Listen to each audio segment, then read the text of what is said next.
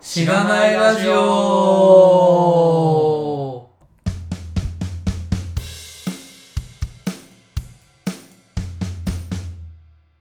えー今日もですね、ゲストの方をお迎えしてお送りしております。今日はですね、実はズッキーさんがいなくて、えっと、僕、ガビだけなんですけれども、えーゲストの方はですね、えー、リンクエルの CTO っていうんですかね。はい。よい。ともとさんです。お願いします。ろしくお願いします。ああーーすみません、雑な盛り上げ方をあ して。ー、全然、あの、こんな感じなんですね。 そうですね。えー、そうですね、えー初出演だと思うので、なんか軽く自己紹介とかいただいてもいいでしょうか。はい。リンクエルのトモトです。はい。 CTO をやってますね。なんか含みがありましたけああ、ありましたね。あど。のは自分でもわからないなることがたまに。い。 そうなんですか。はい。あの、はそうですね。技術やってます。 は。はいエンジニアです。い。よろしくお願いしますよ。ろしくお願いします。自分でも分からなくなるっていうのは、あれですよね、なんか、ツイッターとかだと、チーフいじられオフィサーみたいなのそうです。書いてある愛けでど、すね。愛。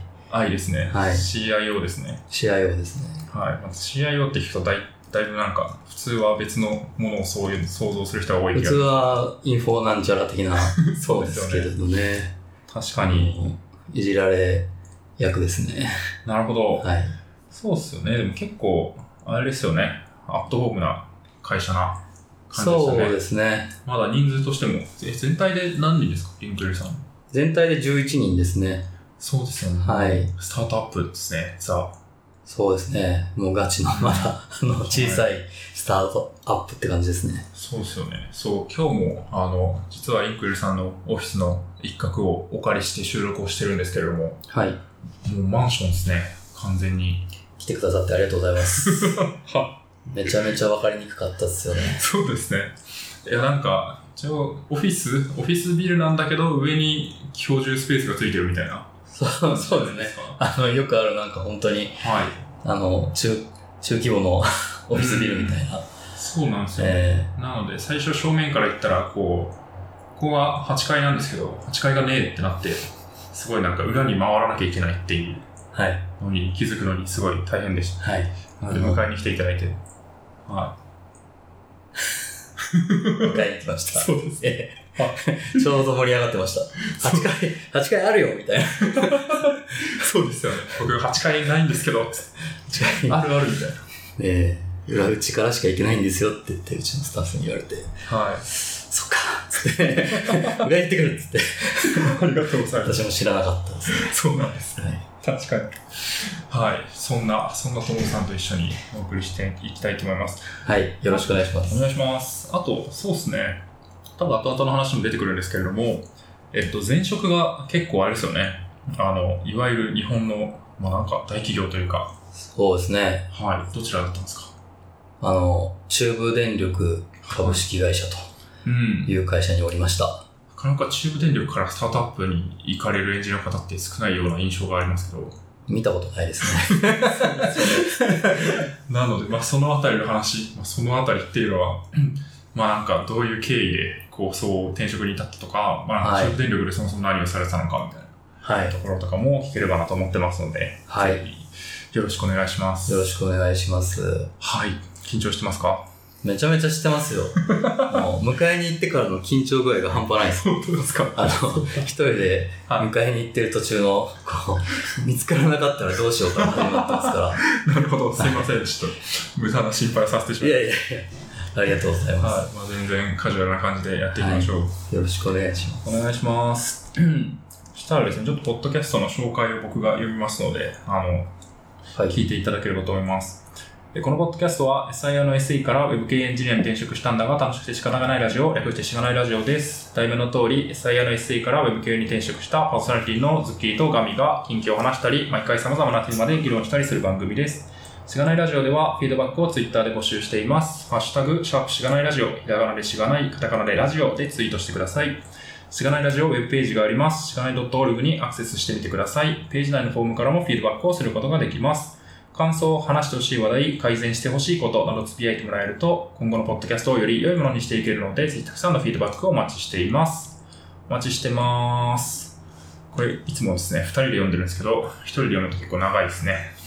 これすごいですね。本当に生ではい。読んでるんですね。あの、毎回言ってますね。これ、は本当に自分が高校生の時とかにオールナイトニッポンとかで、 あの、同じ構造のい。確かに。 そうですね。時間帯を聞いてたので、おはがき募集してますみたいな。はい。おマジ確かでにこれ読むんだって言って、今目の前で、わかんないですけどね。オールナイトニッポンと同じ形式でやってるかは怪しいですけど。きっと、きっと同じだと思って、あの、そうですね、なんか毎回読むっていうことでなんかこうパターンこのなんかならでは感みたいなのを出せるかなっていうので読んでいることになってますね、うん、はいなので、まあ、編集でつければつけられると思うんですけどいや、現場感があり ます。素晴らい、しい。はい、ありがとうございますそしたらですね、えっとまあ、結構あの内容盛りだくさんになりそうな予感があってめちゃくちゃねメモを読んでるだけでも楽しそうな予感しかないんですけど早速ですね本題に入っていければなと思っていますので、よろしくお願いしますはい、お願いします。お願いします。でですね、まあ、大体あの初めて出ていただく方って特にエンジニアの方だと、まあ、そもそもなんでエンジニアになったのかとかなんかどういうところからそもそもプログラミングだったりとか、まあ、そういうなんつうんですかねエンジニアリングに触れたのかっていうところをお聞きしてるんですけどあなんか書いていただいてるのだと結構子供の頃から割と近いことをやってたのかなという感じですかねあ、。そうですね。まあ、入り口ちょっと変ですけどね。なんか、プログラムをやってたっていうよりは、はい。あのーなんか、中高生の時にゲームコーナーに、うん。あの、ゲームをハックする雑誌が置いてあって、はい。で、そこで、なんか、ドラクエとかのステータスのカンストはい。を、まあ、メモリをハックしてやるっていうのが書いてあったんですよ。うん。そんなことあるってな って、その、まあ、十何歳なんで、そんなのびっくりするじゃないですか。まあそうですよね。もうちょっとなんか、かっちり作られてて、そんなハックとかできないものだと、普通のものじゃないですか。まあまあまあ、ハック、ハックってそもそもわかんな そうくでて、すよね。ハックってなんやねんみたい な。俺が一生懸命レベル上げてるのに、はないんか、全部ステータス255とか書いてあって、255? みたいな。どういうこと、 そうですよねみたいな。えーそれなんか、その書いてたハック方法は、どういう感じのハックだったんですかそれは、いやもう本当に、あの、はそもそもなんか、そういう、昔からそういうのってあるらしくて、あの、そのゲームのメモリーカードってあるじゃないですか。はあれってその、そもそもメモリーカードに入る前に、その形式とか、まあそうじゃない、そもそものステータス情報が、あの、なんていうんですかね、コンピューターのメモリ上に置かれてるんですよね。い。はい。はで、そのメモリを、あの、リアルタイムにハックして、い。うその全部その、まあ最大値にしちゃうわけですよ。ん。なるほど。で、強制的にそこを書き換えた結果をメモリカードに書き込みに行くと、うん。その、現状レベル1だったとしても、その、なんか揮発メモリの方のデータが優先されて、はい。そのままメモリカードに書き換えられちゃうんですよね。うーん。ってう。いう、その、まあ、しあの、コンピューターの構造上の、はい。なんかその流れを、えー、逆手にとって、うん。直接そのメモリの、まあ、16進数なんですけれど、はい。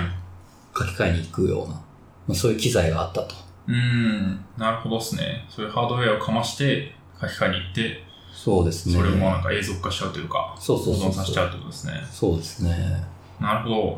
まあ、そこで初めてなんかコンピューターの構造みたいなところにこう気づくというか知って興味がも湧いたって感じなんですかうん、まあ、構造意味分かってなかったですけど、うん。俺のドラクエが、もしかしてみたいな、 あの、こう、すごくは胸が熱くなる思いい。確かにを、しましたね。うんやっぱドラクエであるって重要ですよね、きっと。なんか全然関係ない。例えば自分と全く関係ない業務用のソフトウェアを確認できますだと多分興味湧かないじゃないですか。そうそうう。そう、そうなんですよ。あの、一生懸命やってることが、は非常にこう別の方法で、い。うん。全く異なる生産性を 発揮すると知った瞬間に、はい。これどういうことやねんっていうのがやっぱりきっかけですよね。確かにそうですよね。まあバグ技とかもありましたけど、ありましたね。うん、ポケモンでレベル100にするみたいな。ああ、まああれに、あの、そのなんか、衝動はあれに近いものですよね。そうですよね。確かに。そこからはじゃあもうなんかあれなんですか、ハックを覚えていくわけですか。そうですね。あの、その雑誌に一部、まあコラムみたいなやり方が書いてあったりして、はい。で、そういうのをなんか読みながら、当時僕の時代ってあの、プレステ1だったんですけれど、うん。プレフテ1の、その、まあ、データを、えーその、まあ、中国とかで売ってるハードウェアを、はいあの IO ポートに、えーこうくっつけてですね、うん。でそれで読んでで、雑誌に書いてある方法を試すと。はい。でそうすると、まあ、その、レベルが上がったりとか、うんそんなようなことがあって、おーっとなってたという感じですね。うん。まあ、あとは、その、その時、実家に Windows 98 SE があって、はい。もうほとんど僕しか使わないような状態だったんですよ。うん。で、なんか、ファミコンのエミュレーターとか、あー入れててはい。で、なんかネットで、当時はまだ、その、ISDN とかですけど、うまあ、こう、エミュレーターを落として、で、なんかフリーのロムとかあって、それ入れて、で、その中を、まあ、覗くまたそういうあのアプリがあってん。う、ん。で、なんかこう、人物のスプライト処理とかはい、はい。を、こう、なんか全然別の自分が考えたキャラに置き換えるみたいな、なやるほってど。ましたね。そう、結構あれなんですか簡単にできるもんなんですか結構。ね、そうです。誰でも簡単にできますよ。最初のそのやり方さえ覚えてしまえば。そこはもう、なんかそういう、こう、ハックするための、なんだ、ソフトウェアとか、まあさっきのプレスの話で言ったハードウェアとかを、まあ、誰かが作っていて、そうですでね。それを使って、そんなにプログラムをガンガン書くっていう感じでもなく、そのプログラムができるって感じです。そうですね。ゲームに関して言えば、まあ、その、今言ったような程度であれば、うん。あのー今でいう深センみたいな場所に、はい。そういうハードウェアとか売ってたりするのでう、ん。まあ、あとはなんかまあ、先駆者がどうしてもいて、はい。あのーこの値を入れれば絶対こうなるみたいな、うんネットに書いてあるんで、まあ、それ入れてたって感じですね。なるほどっすね。うんうん確かに。これでもこう、プログラムを書く方向に、まあ、今は行ってると思うんで、はいなんか大学とかからそれはやってたんですかプログラム書くとみたいな。あそうですね。大学はもうあの、情報系の学科に行ったんですけど、はい。その、さっきの雑誌に、一部やっぱりプログラムが書いてあるんですよ。うん。紙なんですけど、はい。で、これなんだろうって最初思うわけですよね。うんそのなんか、ゲームの書き換えだけじゃ済まないような話が書いてあって、はい。これどうしたらできるんだろうみたいな。なんか、ゲームを作ったり、あのー直したりしてる人たちの話なのかな、みたいなところから、うん。地元の大学に情報工学部が、じょ情報工学科か。まあそういう情報系があったので、まあちょっと行ったら、もしかしてゲームプログラマーになれるのかな、みたいな。うん。そういうきっかけで行きましたね。なるほどですね。うん。なかなかでも大学の情報工学科だと、まあいきなりなんかゲーム作りましょうっていうよりは、もうちょっとなんか、なんつうんですかね、アカデミックなところで好まれそうな言語を書かされそうな気がしますけど。はあい。あ、そうですね。そう全くその通り ですね。ですか。ええ。は最い初がもう、あの、いきなりアセンブリを書かされて、 アセンブリってえわかりますーうん、なんか存在はわかりますね。まあ。はい。あ、機械語にする、本当に直前の原始的な言語なんですけれど、はい。もう、その、なんていうんですかね、ドラクエとかマリオを作ると思って入ってるわけですよ。そうですね。なのに、はいもう。なんかもう、あの、0と1とは言わないまでも、はい。ほとんどなんか読めないような、そうですよ ね。めちゃめちゃ原始的な、なんか、あの、1足すとか、 うんこ1引くとか。このレジスターに1を足しますみたいいな。やもうほんとそうです、そうです。あの、レジスターをシフトさせて、はい。なんか、オーバーフローしましたみたいな。 あの、なんやねんってなって。いきなりアセンブリからやらせるのはだいぶハードコアな気がしますけどね。そういうもんなんですかね。まあ当時は多分そうだったんでしょうねう。ん最近多分ない。そ思うんですよせめて C ぐらいからやればいいのにと思いうますけど。ん。もうば大爆死ですね。なるほど。挫折を味わうわけですね、ここで。挫は折しましたね。あはあ。はい。うん、大学はなんかどういうことをされてたんですかこれ爆死した後というか。いや、もう全全然勉強してなかったですね。 そうなんですもね。意外ですね。うん。その、まあ、最初がその Linux の上でアセンブラを書く、アセンブリを書くっていう、あの、そうなんか授業があって、まあ他にもあるわけですけれども、あと他その数学とかなんで、はい。まあ、なんか面白くなくて、うん。で、嫌になっちゃって、はい。で、もう、なんていうんですかね、あの、堕落した大学生の、あとはもう、こう、はい。 道を行く以外ないですよね。あのはオンラインゲームか、い。うモんバイとかみたいな。なるほど。すごい。はいまあ、典型的と言っていいのかわかんないですけど、ある種、うん。こう、そうですね。遊びとバイトに明け暮れる大学生って感じなんですね。まあ、理理系の、あの、はい典型的な、なんか、うん。こう、落ち方ですね。闇落ちの仕方というか。 なるほど。はい。そうなんですね。そうか。ここはでも、プログラムは、バイトとかを、プログラム書くバイトとかではあったんですか全然違うバイトですいや、全然違いますね。うんあのー最初家庭教師とかして、はまあ普通のバイトしてたんですけれど、途中から、あのー僕学生寮に住んでたので、い。はい。先輩の、まあ、斡旋とかあるわけですよ。うーん。まあ、卒業されるとか、まあはその研究で忙しくなったから、お前に代わってやるよみたいな。い。はい。それで、名古屋の、あの、中央卸売市場で、はい。マグロを運ぶっていうバイトを4年もやって、えで、まあそれ競りがね、結局ーあ朝の5時とか6時とかにあるので、そうですよね。まあ、そこに向けてマグロをこうはい並べるために、あのー港からトラックとかで運ばれてくるやつを、はい。あのー解体しやすい場所へ持っていくと。はい、はだから大体夜11時ぐらいに勤務始まって、い。おう夜中の2時とかにマグロが来て、あの、最初箱に入ってるんですよね。 はい。でそれをこう、まあ、バールで箱の角を潰すっていう、その、プロフェッショナルな技術があるんですけ ど、その箱は木箱とかってことですか、木箱もありますし、あの、段ボールもありますああ、ね。段ボール。うん。なるほど。で、マグロってその、お寿司とかになるから、はい。当然商品なので傷つけちゃいけないんですよ。確かにバールで。だからいかにマグロの肌に、あの、触らないうん。状態で、段ボールの、こう、角を潰さななきゃいけないかっていう、はい。この当たり判定がめちゃくちゃ難しいわけですよ ね。確かに。この自分の腕と、 はマグロとの距離とかをい。そうですよね。測って、プロフェッショナルなわけですプね。ロフェッショナルなんですよ。もうそれ簡単にやるんですけど、あの、、はいつもやってるうん。おじさんととかは、まあ、我々はただの大学生なので、はい。ちょっとなんかこう、傷つけな、たまに傷つけてしまって、うん。おいみたいな。そうっすお前ね。言ったやないかみたいな怒られて、はいまあパンチパーマン本当にそういう怖そうな人に、怖夜な夜な運んでましたね。へえ、それ、それでも結構あれじゃないですか。夜からもう朝までみたいな感じなんですかそうです。だから競りまでずーっと運び続けうんているんで、そうまであ、すよね4、5時間ですね。生活リズムとか崩れそうですけど ね。いや、崩れましたねそういやもうそれで学校行かないですよね。 も確かに。すごいですね。学校単位とかは大丈夫だったんですかう、単位はもう、それはもうすぐ落としましたね。なるほど。一番最初の前期に、あの、普通なら落とさない、線形代数っていう、あの、はい行列の計算する、そまあ、そういう授業があるんですけど、うん。それ落としてしまって、はいもう。絶対落とさないん ですよ。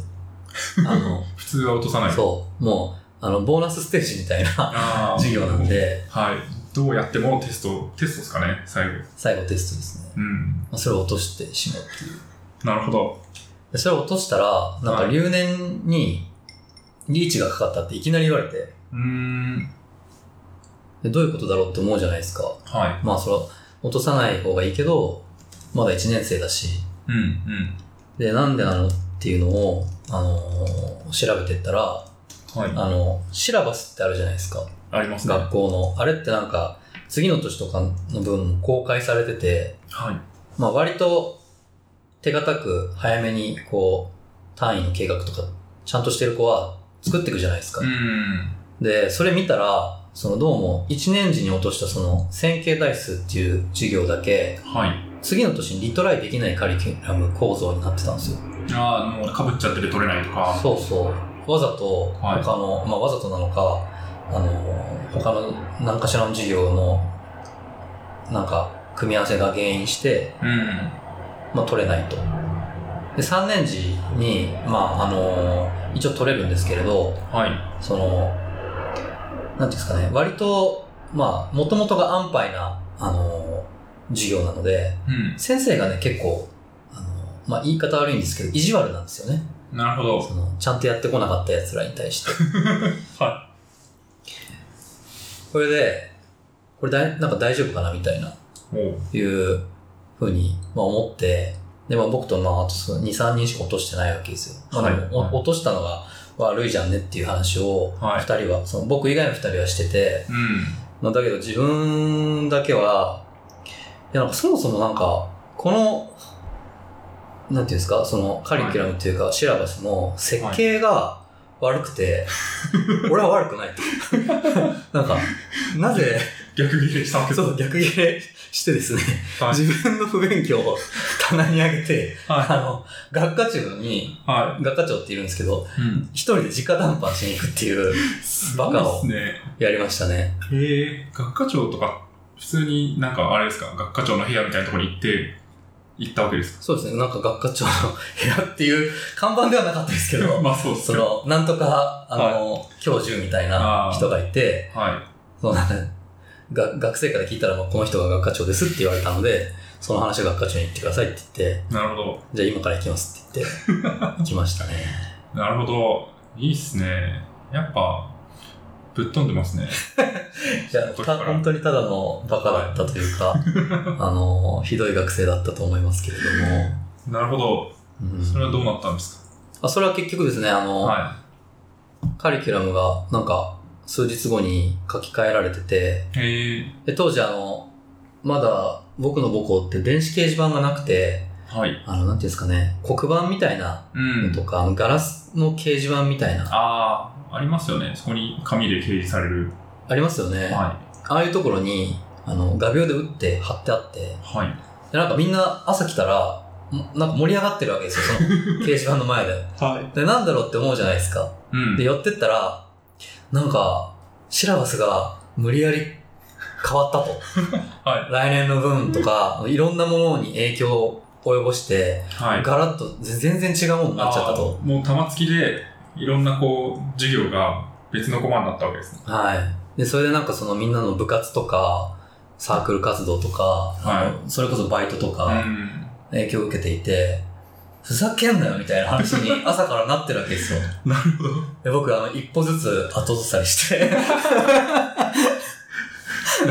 誰だ誰だみたいな。誰だ誰だみたいななってるんで、知らないとか言われて、は知らないっつ って、ちょっとトイレ行ってくるわっつって、い。は逃げましたね。い。 それ結局バレなかったんですかそれはバレなかったです。あよのーかった。まあ、まず、トイレにこもって、はい。その、一緒に落とした、単位を落とした二人にメールをして、はい。絶対言うなと。その二人は知ってたわけですね。その二人は、まあ、行く、なんか学科長のとこ行ったっていうのは知ってたんで、まあ、ちょっとその、はい。あの、信頼はしてるけど、はい。あの、なんかこう、まあ、なんていうんですかね、うん運命共同体だよね、みたいな話そうをでしすよて。ね。みんな恩恵を受けたわけですからね。そうでそすの。人たちが。そそうのですね三人は。はい。もうその中では神です よ。確かによくやった僕ははい。非常にマイノリティの神と いう地位を1年目にしてゲットしましたね。なるほどですね。いやー、やばい。 ちょっと、面白いエピソードが多すぎてやばいですね。これは。こん、こんな話でいいんですかいね。やいいと思いますよ。そうですね。ちょっと先に進みますか。はい。お願いします。はい。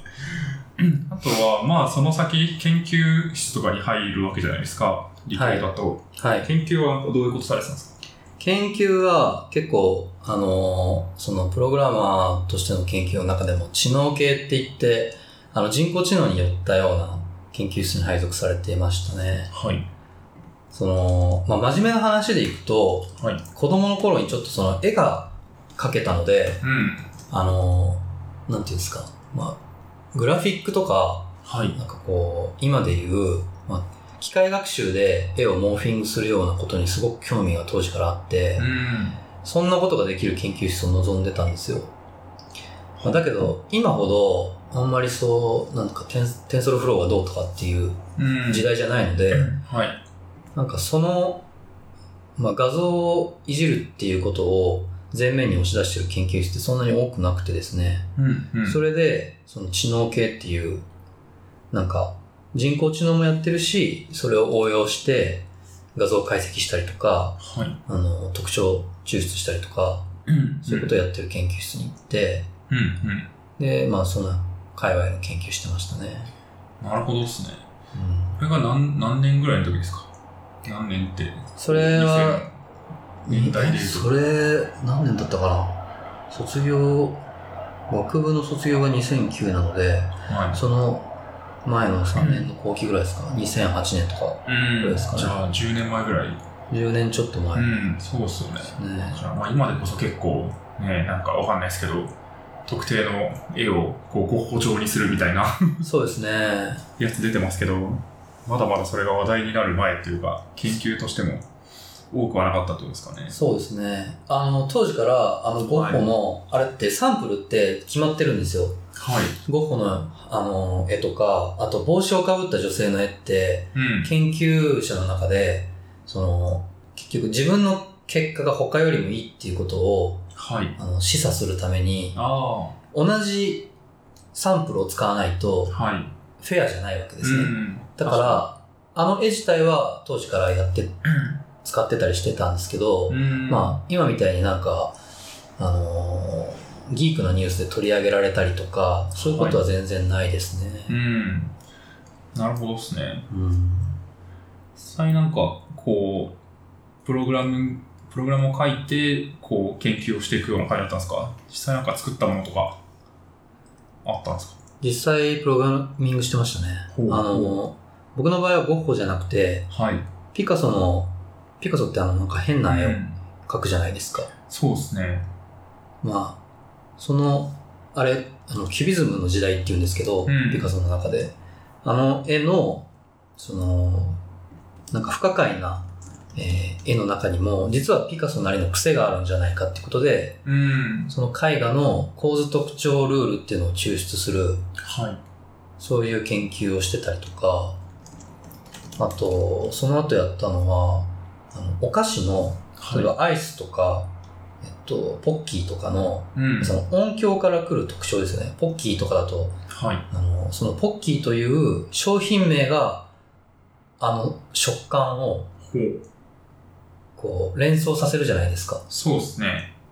ポキポキみたいなう。んうん。まあそういう話をマーケティングしてるわけですよね、あの商品っていうのは。はい。で、そういった、その情報から来る音響特徴を、えーニューラルネットで、あの、まあ、特徴分類すると、えーその、まあ、圧縮した情報がは二い。次元にあの投影されて、うん。それで逆写像っていうんですけど、えーその座標データかはい。ら新しいお菓子の音響特徴を作ることができるっていうほう。アプリを作ってましたね。なるほど。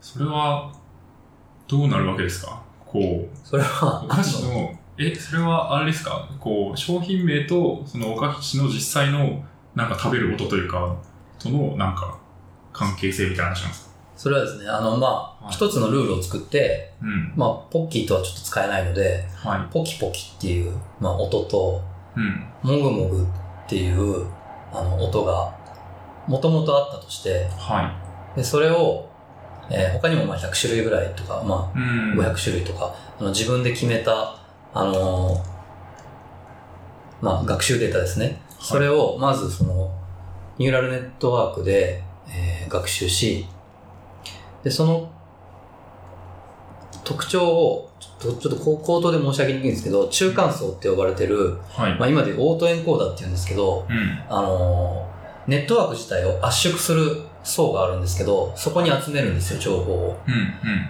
で、そこが二次元なので、はい。そこの X 座標と Y 座標に適当な数値入れると、うん。その元のニューラルネットワークの構造にその情報が走って、はい。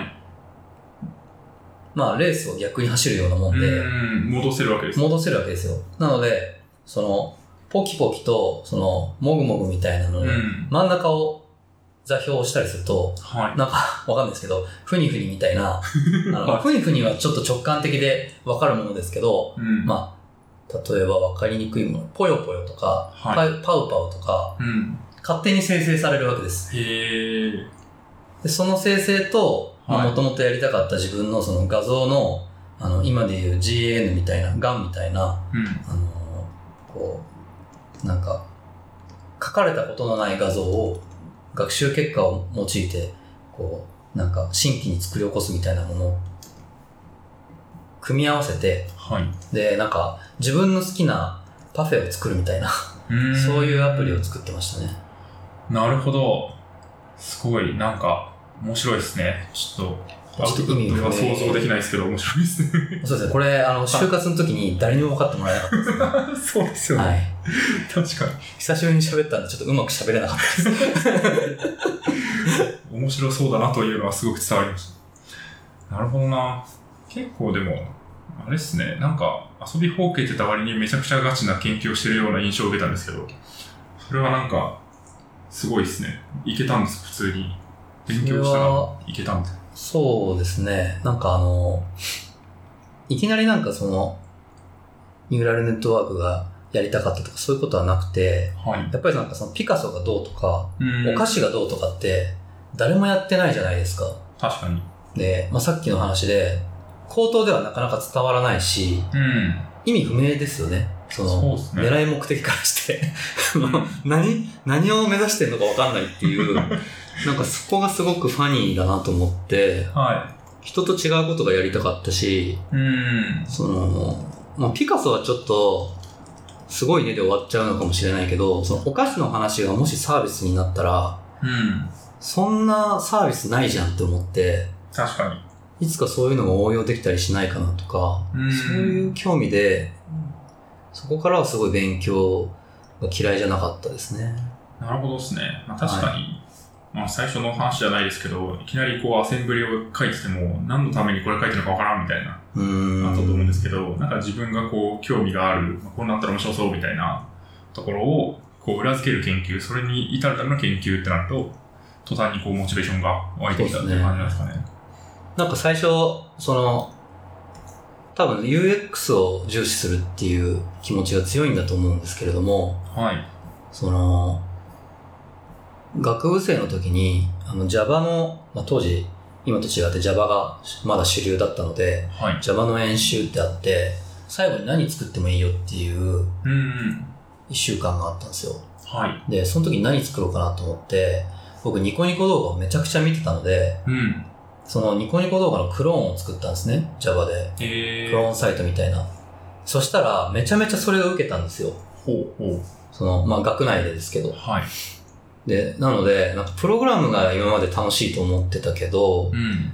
その、それだけじゃなくて、サービスを作って、公開して、まあ、今だとね、当たり前のようにやることですけれど、うん。なんか人からフィードバックもらうっていう、はい。そのマーケットから、あのー評価してもらうっていうことの方がうん多分楽しくて、そのためにはエクスペリエンスを重視しないとっていうのが多分この時直感で、あのー体験したことなんだと思うんですよね。うーん。確かに。だから結構研究も、なんかサービスっていうところを結構意識して、そのなんかテーマとかも決そうめでてたっすていうところがあるんねで。すかね。そうですうね。んなるほどですね。すごいでもそこの話を聞いてると、結構、一社目あるじゃないですか。中部電力じゃないですか。はい。 そこに至る道が、今全然わかんないなって。確かに。そのなんか熱弁したけど全然至らない ですね。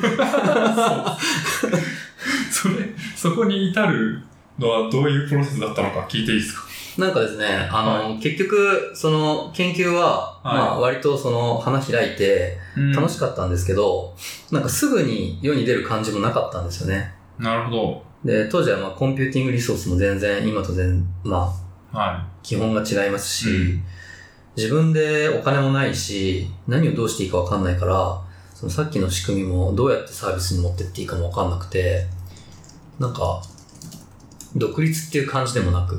うーん。じゃあ、っていうことで、なんか、どうしようかなと思った時に、なんか、その、ぶっちゃけ話なんですけど、はい。その時の自分って、あの、貧乏なのもあって、まあ、奨学金をタダにするっていうのも、論文を出す目的になってたんですよ。うーん。だけど、まあ、やってるうちに、まあ、正直寒いなとはい。思っていて、なんかちょっとずつ差分出して論文出すってなんか、あんまりかっこいいことじゃないですよね。なんか、それよりは、まあはい何でもいいから、社会に貢献できることがやりたくて、うん。うんまあ、なんなら多分26ぐらいで結婚するだろうから、その時息子が生まれていて、どうやれるな、みたいな、あの勝手な妄想 が、僕を、はその、社会貢献に駆り立てまして、い。なるほど。それでなんか、まあ、中部電力って当時地元だったので、はい。まあ、地元の貢献できれば、そんないいことないなと思って、うん入ったって感じですね。なるほどっすね。すごい面白いっすね、そこも。結構研究やってると、まあ、なんか直近の社会貢献みたいなところにはつながらなその感覚があって、すごいなっていう感覚になったってことですかね、はいそれで言うと。うん、うん、なるほど。確かに。なんかでも、中、まあそうか、社会貢献って言った時に、そのまま、例えば、なんですかね、こうソフトウェアを作ってる会社とか、ウェブサービスを作ってる会社とかだと、そんなにイメージが湧かなくて、もっと社会インフラとかに近い方が、こう、割とすんなりイメージしやすかったっていうのがあるんですかね。うん、そうですね。もう、ウェブ系だと東京出るしかなかったし、うん。うん。あのーまあ、地方だとアド系とかはい。なっちゃうんですよね。まあ、別にアドはそれで、それはそれでいいんです、いいと思うんですけれども、うん。なんか、まあ、ちょっと社会貢献って感じ薄いうん、とそう思っでていすね。て、まあそれよりは IT の技術が生きる生きないは関係なくとにかくなんかインフラに行った方がはい。自分が作ったものが目に見えたりしていいかなとかうん。その大事なものだからインフラってそうですね。誰でも大事って言ってくれるっていいかなとかうん。ないと生活できないものって、意外と、 この日本でも少ないですからね。うん意外と何でもあるけど、はい。絶対これないとってうん。壊れてからじゃないと気づかないものでそれって少ないじゃないですかそうですね。 うんそれはすごいわかりますね。僕も最初一社目富士通入ったのも、あの自治体のシステムとかを作りたくて、あ実ー際のシステムってもう替えがないので、なんかそれを良くすると、こう必ず社会にとっていいことになるじゃないですか。はいなんか実際のシステムがなんか100くらいあったら、1個良くしても、なんか残り99個ゴミだったら、なんかゴミだなってなると思うんですけど、はい。それはなんか100%良くな、良くしたら100%いいことになるはずなので、なんかそれはすごいなって思ってうん入ったのは、すごい近い感覚が気がしますね。近い、近いですね。うん。そうですね。なるほどですね。なんか入ったのは、なんかこう、職種は技術職だったんですかどういう枠があったんですかあ、職種はあの技術職で、あのー、エンジニアリングの、まあ、そういう部門がありました。社内に、うーん。あのー、なんかソフトウェアの部門と、はい。ハードウェアの部門があって、あ、ハードウェアっていうのはその、なんていうんですかね、えっと、ウェブとかやるときに、あの、例えば携帯で言ったら、携帯の中に、携帯とかスマホの中に、あの電子機器が入ってるわけじゃないですか。うん。 Wi-Fi とか、あとルーターとか、はい。そういうなんかハード、IT をやる上でのハードをやる部門と、ソフトをやる部門があって、ソフトをやる部門に入りますって言って応募しましたね。うーん。なるほどですね。でもこれ、すごい、その、狭きもんで、はい。なんか、中部電力って1万7千人ぐらい社員がいるんで、うん。まあ、頑張れば地元だし入れてもらえるかなと思って、あの、ない、な、なんですっけね、あのーえっと、説明会はい。行ったんですよ。うん。で、めちゃめちゃ学生いるんですよ、その説明会、体育館みたいなところに。へえ。で、自分のソフトウェア部門に行ったら、はなんか、4人しか取らないですって言われ て、はってなって、えだって、1万7000人って書いてありますけど、みたいい。4人し か取らないんですか な。はい。絶対受かるわけないじゃん、つって。はなんかプンスカして帰ったんですけど、はまあ一応受けるっていう話になってい。う、ん、うん。多分その、あの、あっけらかんとした態度が良く て、取ってもらえたみたいで、なるほど。はい、すごいラッキーなそうなんですね。就活生でしたねう。ん確かにめちゃくちゃたくさん社員がいるように見えても、うんある特定の部署だと全然人取らなかったりしますもんね、うん。とあか,、まあ、なんか同期いっぱいいると思ったら僕もなんか配属された部署だと1人しかいなかったりとかああ意外と少ないなみたいな感覚ありましたけどねー。なんか大企業だからといってそういうね、うん、うんあ、の多いとは限らないっていう。そうあるんですねうん、あとまあ高齢化してるとかもありそうですけどね私あーはたくさん取ってたけどみたいなああ、そういうのも聞きました。うん確かにうちの前職もは減り、その減らしている傾向にあると。いうん言ってましたね。確かに。なんか中部電力、まあ、電力会社って聞くと、あんまりなんかソフトウェアのイメージなくて、はい。なんか、もう一番わかりやすいのはもう発電所があって、はい。一応発電の制御とかはありそうですけど、はい。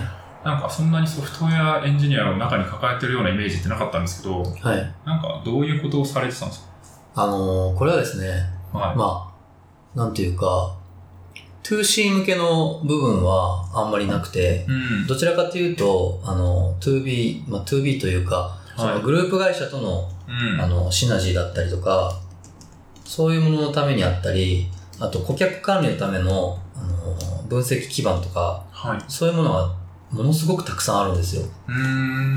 で、最初に僕がやったのは、まあ、契約管理みたいな、はい。あの、ワークフローシステムですね。はい。で、その後、えー、電力の、その電柱とか電線って、ある意味資材なんですけど、はい。その資材を購買して、なんなら工事現場に届けるっていう、うんそういう仕組み。それから、まあ、その工事現場の、あの、受発注の仕組みはい。ですね。仕事を作るっていうシステムと、それから、えー、なんか使わなかった資材を倉庫に貯めておくための、あの、まあ、インベントリーのシステムうん。とか、えー、まあ、あとそういう資材を個体管理するためのシステムとか、はいまあ、。そういうあらゆるその大企業向けのうんなん。かさ、まあ、言ってみれば顧客かあとサプライに関するあのマネジマネジメントのはい。システム群ですよね、うん。そういうものを順番にやってましたね、なるほどですね。うん確かに。だからまあ、普通に、まあわかんないですけど、例えばこうメーカーとかが持ってるようなはい社内システムみたいなのを、まあ電力会社が持っていて、はい結構内製してたんですか結構内製してましたね、へはい最初の顧客管理の仕組みだと、それ再開発だったんですけど、え。うん。僕が入った時点で、もう、なんか、6年目ぐらいの開発で、うん。開発で ですよ。なるほリリースしてないっていう。ど。6年ずっと開発して6る年ずっと。だからこの間のな、あの、みずほさんじゃないですけど、 そうですね。もう、なんか、はあの、桜田ファミリア作ってますみたいな、 本当にあるんですよ、そういうのは。い。へえ。そうか。なんか、ちょっとずつ使うとかはできないんですかね。まあでもデータの移行とかがあるから、バチッと切り替えないといけないっていうことなのか。うーん、まあ、顧客別に段階的なうん。リリースってやっていましたけれども、はい。あのーそうですね、基本的には、もう、大きなマイルストーンしかなくてう、ーん。まあ、6年経ってもなかなか運用開始できないっていう仕組みでしたね。なるほどですね。うん。ラインで言うと1000万ラインとか、は。そういう規模ですね。おーなるほど。見たことのないような。そうですね。結構、まあ、なんかそういう大規模な開発が多いっていうのもあると思うんですけど、はい。割となんか、こう、辛い部分とか、まあ逆に楽しかったのか、なんかそういう仕事のやり方みたいなので、なんかありますかあエピソーードというか。辛かったのはもう本当に最初、体育会系なのが辛かったですそうね。なんですね。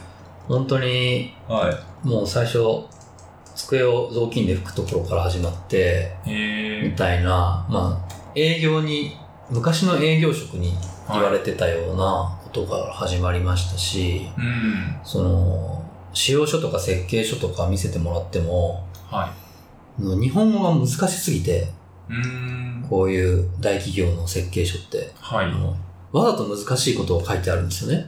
まあ、うそんそれでいい側面もあると思うんですけど、ものすごくその、わかりにくくて、担当者に聞くんですよ。は。でも聞こうとすると、やっぱりお忙しいので、何なんだみたいないうん。感じになるんですよ。 うんで聞いて一回で覚えられないじゃないですか。うん。まあそうですね。そうするといじられるんですよね。なんか、お前は全然覚えないと か、ね、うるせえバーカとか思うんですけど、そうこれがまあ難しいのが悪いんだよっていう。そう、すごい人に、人に見にくいドキュメンテーションになっていて、はい。それを指摘したりしてました。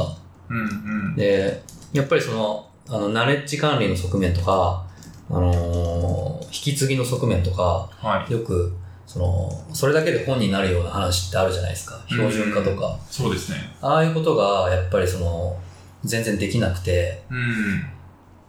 あのーなんか我々世代から見て、すごく非効率な部分っていうのがはたくさんあるように思いましたね。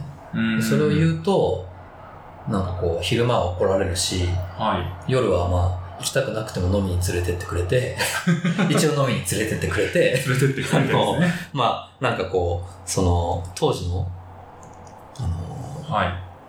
俺たちも頑張ったんだみたいな 話を、昔頑張ったからお前も頑張れみたいなそうそうそうそ努力の強要をされるわけですう。ね。はい。同じことをはい。なぞれと言われて、なるほど。そうっすか、つって、はい。それはちょっと辛かったですね。なるほどですね。うん。同期にもあんまり、その、あんまり、あのー聞いてもらえないというか、その、えさっきの研究の話とか、すごく僕はあの好きで入社した側面があったので、会社にそういうモダンな話もしたくて、ー、はい。 UX がねとか、まあ、当時2011年とかなんですけど、うん言うんですよ。だけど地方の電力会社で、ユーザーエクスペリエンスっていう単語ないんですよ。なるほど。で、僕本買って、は会社に持ってって、なんか別に僕が言ってんじゃなくて、い。うん。こういうのが絶対来ますと。はい。もうアメリカでは主流になってて、うん。うん。あの、5年でタイムマシン経営って言うじゃん、つって。うん。みんな知ってるでしょ、つって。だから、UX 来るんだよって言っても、はい。何を言っとんねん、こいつは、みたいな。いやいやいやいや、みたいな。そうっすよね。で、おじさんがそれを聞いてくれないのって仕方ないなと思ったんですけど、確かに。自分の同期が、その、まあ、あんまり分かってくれなかったりしたりした時っていうのは、うん。ああ、なんか同世代に行ってもダメっていうのは結構やばいなとかっていうのは苦しかったですね。そうっすね。やっぱ、こう、中部電力とか、結構インフラ系の会社に入る人っていうので、割となんか属性が偏ってるんですかね。うーん、どうなんでしょうね。あるいは働いていく中で、こう、そんそれは仕事とは関係ないみたいな感じに、こう、マインドセットが変わっていってしまったのか。うーん、まあ、割と安定志向ではあるかもしれないですね。うん。なので、マインドセットも、はい。あまりエッジの効きすぎたことを言ってるやつを見ると、うん。少しこう、車に構えるというか、うん。まあ、シニカルな側う面んがはいどうしてもあったかもしれませんね。うん、確かに。待て待てみたいな。この会社でそれを言っても仕方ないだろうみたいな感じの反応が多くなっちゃうんですかうね。んなるほど。そん、結構でもそういう環境と真逆じゃないですか、きっと友とさんは。真逆ですか何クソみたいな感じになりそうじゃないですか。まあさっきの、こう、なんだ、学、学科長でしたっけに時間短パンしたのも、はい、こう、ルールが間違ってるみたいな、バコーンみたいな、。そうです ねルールをぶっ壊すみたいな。非常に自分勝手 な意見を言ってまいしたやいね、やいや。だと思うんで、結構そういう環境にいると、なんか、まあそもそもやめちゃうか、なんかそこに、こう、どう、なんだ、変えていくかみたいなアプローチをするのか、なんかどっちかになる気がするんですけど、はい。友さん的にはどう、どうしたんですかあの、最終的にはその変えてやろうっていう字でいく、えーやり方をしてました。はで、ただきっかけっていうのがあって、い。うん。あのー最初猫被ってたん ですよ。なんか言われても、はい。あの、なんか、そうっすか、みたいな、お酒ついではいやってたんですけど、あの、あまりにも、その、言う機会がないから、はい。口で言うとやっぱ怒るんで、うん論文にして出したんです、僕。 論文書いてたから。なるほど。で、別にそれ勝手に書いたんじゃなくて、うんあの、は毎年社内論文っていうのがあったんですね。はい。はい。で、何書いてもいいって言うから、うん。書きたいこと書いたんです よ。そしたら、なんか呼び出し食らうんですよね。まあ、 そうでしょうおね。前ふざけるなと。こんなこと書いたら、どこのどこの誰々さんとのうん仕。事が、まあ、うまくいかなくなるじゃないかと。まあ、全員その社内の人ですよ。お客様じゃなくて。なるほで、あの、別に、なんていうんですか、人を指すような書き方してあるわけじゃなくて、ど。うん。そのあくまで論理的に構造の問題点を、まあ、あの指摘してはい。でその改善案を、えー提案するとで、うんなんなら、まあ、あのちょっと自分の部署で実験して、はえーまあ、PMF してうん。マーケットから得たデータがこうこうこうなので改善傾向にありますよみたいないはい。そういう、まあ、普通の論文ですよねうん。うん。書いてたんですけどものすごくやっぱりあの都合の悪い人がたくさんいるわけでうーん。で、結構上層部ほど都合が悪いわけですよ。はい、はで、まあ、3回目の論文を書いたところで、その時僕、はいあの、ちょうどプログラマーやってたんですけど、い。うん。あの、ベンダーに出向してて、なるほど。で、帰ってくるタイミングだったんですね、自社に。はい。で、その、どうもみんなまあ自分の部署に戻っていくんですけど、は一人だけ、僕だけ別の部署に、い。うん。あのーまあ、戻ってこいとうん。いうふうな事例が出てて、なる ほど。であれおかしいなって、みんなざわざわしたんですね。はで、僕も、あ、そうなのってなって、そしたらどうも、その、移動した先の上司が、い。うん。まあ、お前を実は飛ばしたのがいて、俺だとなるほど。言ってきたんですよ。最最初に飲んだ時に。はで、お前は左遷だと。もう、そこはもう自覚しろとい。は言われて、まあ、言いたいこと言ってたんで、論文とかで。い。うんま。あなんとなくわかるわけですよね。まあ、そっかっつって。だけど、その人が、その、その後続けていったことがあって、あの、お前を飛ばしたのは俺なんだけど、はい。飛ばされたのはお前がまともだったからだって言って、言ってくれてうんなんかその、ちょっと、あの、はい。こう、うまく、こう、いい師匠みたいな、うん。この人おもろいなって思っちゃったわけですよね。へえ。うん。それじゃあなんかそういう論文とかを書いて、なんかこう、まあある種正論を言ってたわけじゃないですか。うん。で、まあそれはこう、会社の都合的には見たくない正論だったから、こう飛ばしたけれども、なんかそそうこです自体を、まあその人は評価してくれたというか、そうですね。ええやん、面白いやつ、俺やんって言って、もう自分のところにある種引き取ったみたいな。そうなんですよ。で、その時に自分のその、はい。まあ、キャリアの価値観が変わって、うん。まあ、そのこの会社でやっていく限りははい。もしかして出世できないかもしれないけど実際左遷されてるので、はい。まあそのいい仕事をする人と自分があのやった方がいいと思うそれは社会に対してやった方がいいと思ううことをやって、そのやり方っていうのはそはいのガキンチョなやり方ではなく、まあ、もちろんそのテクニカルにやっていく必要があるんだけど、うん。うん。ちょっとやってみようって思ったんですねこの時。うん。なので、まあ、大きな組織に対して、あの、まあ、こう、言うべきことを言っていくみたいなスタンスがこの時生まれましたね。うーん。なるほどですね。うんまあなんか、なかなか変えられるものではないと思ってたのは、なんかこう、まあ、ある種見方を見つけて、こう、もしかしたら、ちょっとだけでも変えられるかもしれないっていうので、こう、トライしていくわけですね、そこから。そうですね。うん、うん。なるほどな。いや、でも、いいっすね。論文で書くっていいっすね。論文で戦いました。面白いハックかもしれないですね。論文で会社をハックするってなかなか遠回りにも程がありましたけど、あの、確かに、いやでも逆になんかこう、自分の直属の上司とかに言う言うだけだと、なんかそこで終わっちゃうと思うんですけど、結構、社内論文とかだと、なんかいろんな人が見るじゃないですか、うきっん、と。なので、なんかそれで逆に社内の面白い人にアクセスできたのかなっていう気がしますけどね。うん。そうですね。やっぱりエビデンスを残すって、あの、誰かの目に触れるチャンスを増やすっていうことなんだと思いますね。うん。確かに確かに。うんそこからはじゃあやってることとか、もう結構ガラッと変わった感じなんですか仕事という意味でも。そこからは、もうはいひどい案件ばっか、その、上司にやらやらされ て、もう本当にひどいんですよ。あの、ほ九時八丁でかっこいいこと言うんですけど、あの、最初にやったのが ERP のう。は立て直しで、い。うん。それまで手組みの社内の内製システムだったんですけど、はい。 16年ぐらい動いてて、ほう。もうダメだみたいな。毎月障害出してて。はい。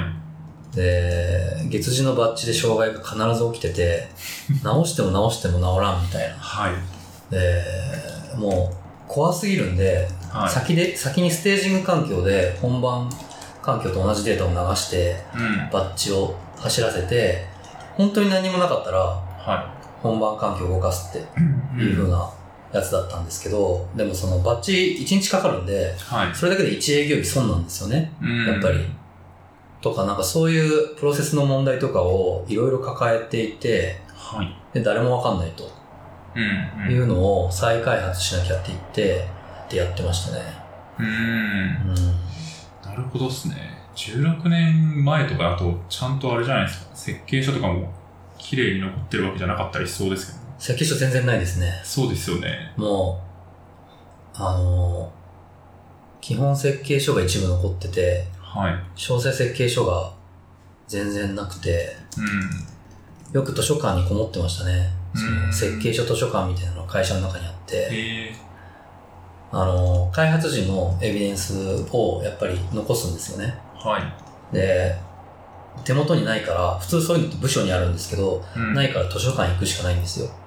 で、すごく、あのー高いところの棚にはい。置いてある埃がかぶ、埃をかぶった文章出してきて、一人でこもるわけです。うん。で結構みんなに馬鹿にされて、はい。そんな、まあ、16年とか開発時なんてもっと前ですね。20年前の文章読んだってうん。何もできないし、みたいに結構言われながら、一つ一つ紐ず、紐解いていきましたね。なるほど。それでもやっぱ、それを見たのは良かったんですかね。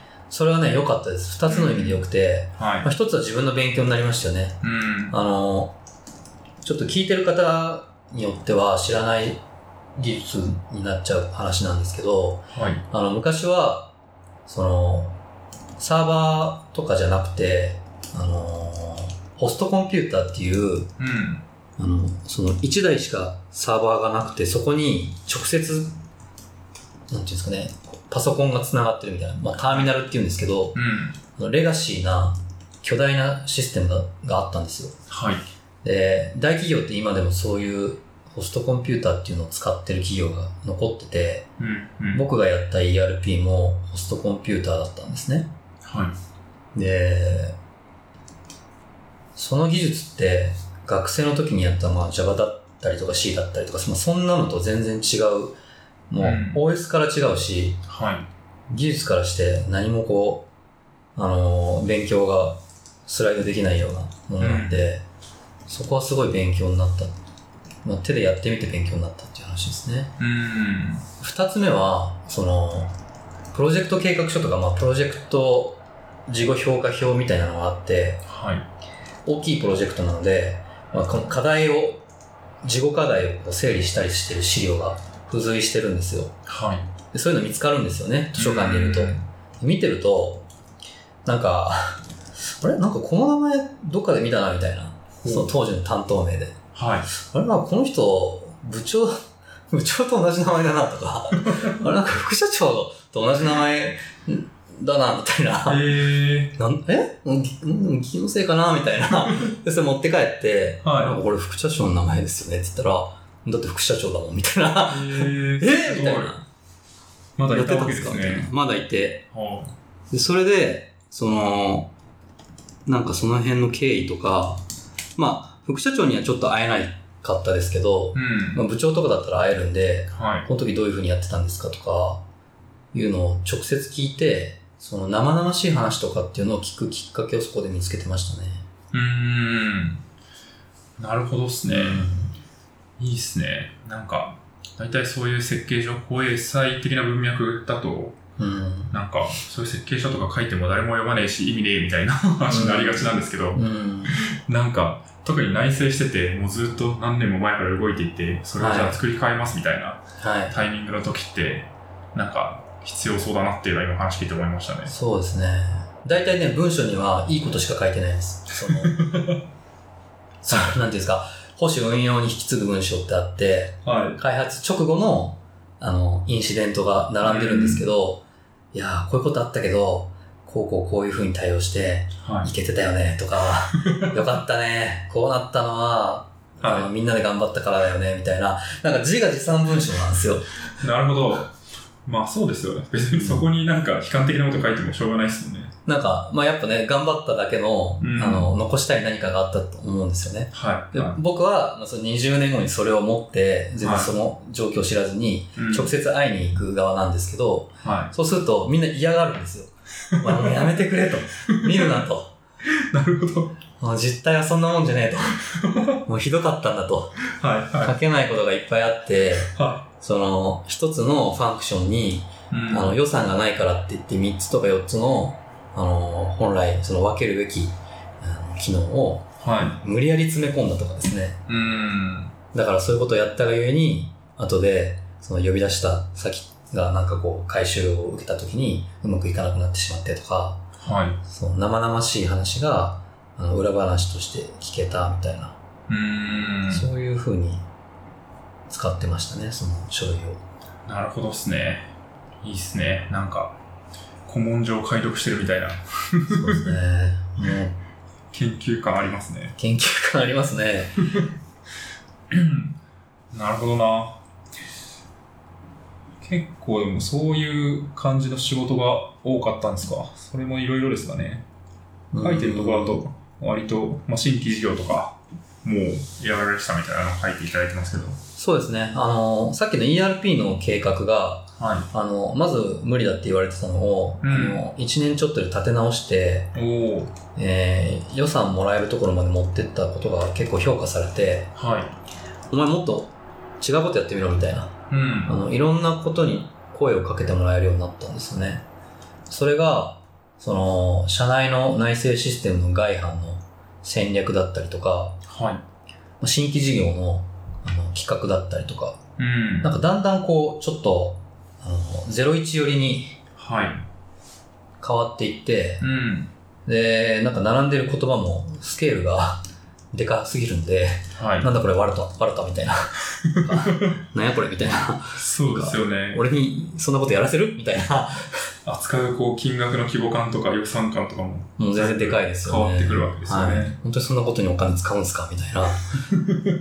で、だんだん喋る人が変わっていって、はあの、経営戦略っていう部門がやっぱり大企業ってあるので、い。うん。そういう部署の人たちと一緒に、そはい。の01をやるっていうことがどんどん、あの、基本的な仕事に変わっていきました。うーん。なるほどですね。それ何年目ぐらいの時ですかそれ2014、3、4ぐらいに始まって、は節目は2015年ぐらいですかね。完全にそういう仕事になったのは2015年ですね。い。うーん。う。うんんなるほどですね。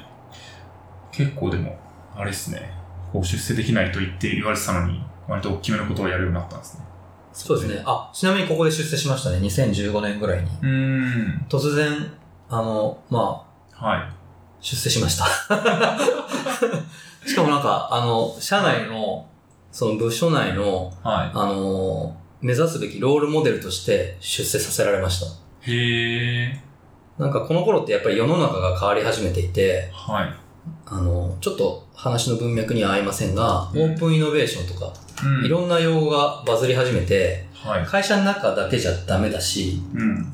まあ、変な話、ベンチャーと協業しなきゃとか、ベンチャーと協業するためには、その協業できる人材が社内にいないといけないって話になって、うん。あの、なんかレガシーな人材だけじゃダメだと。っはい。ていうなんか、風が吹いてたんですよ。はい。はで、僕全然レガシーな人材じゃなかったんで、い。そうですよね。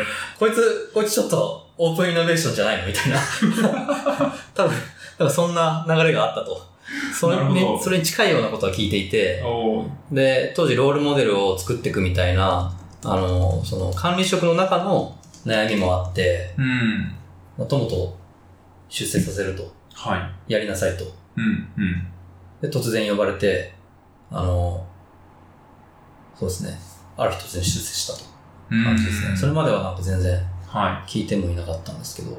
うんいいですね。やっぱなんか、こう、既存の、いわゆる大企業的価値観からするうと、んすごい怒られて、はい。まあ、左遷とかさせられてたわけですけど、なんかそれと全く別の評価軸みたいなのが出てきて、はい。なんかその軸にかなう人を社内で探したら、なんか全然いなくて、トモスさんがいて、なんかパーって光が当たったみたいな。そうですね。急にスポットライトを当ててくださいましたそうでね。すよね。うん。会社が。僕でもある種こう本質的なこうことをやってたからこそ、なんかそこでスポットが当たったような気がするので、うーんなん。かそれをこう批判されてもやり続けるっていうのはすごい大事なのかなっていう気がしますけどね。そうですね。あの、今だからそうだと言えるなと思うのもありますし、うん。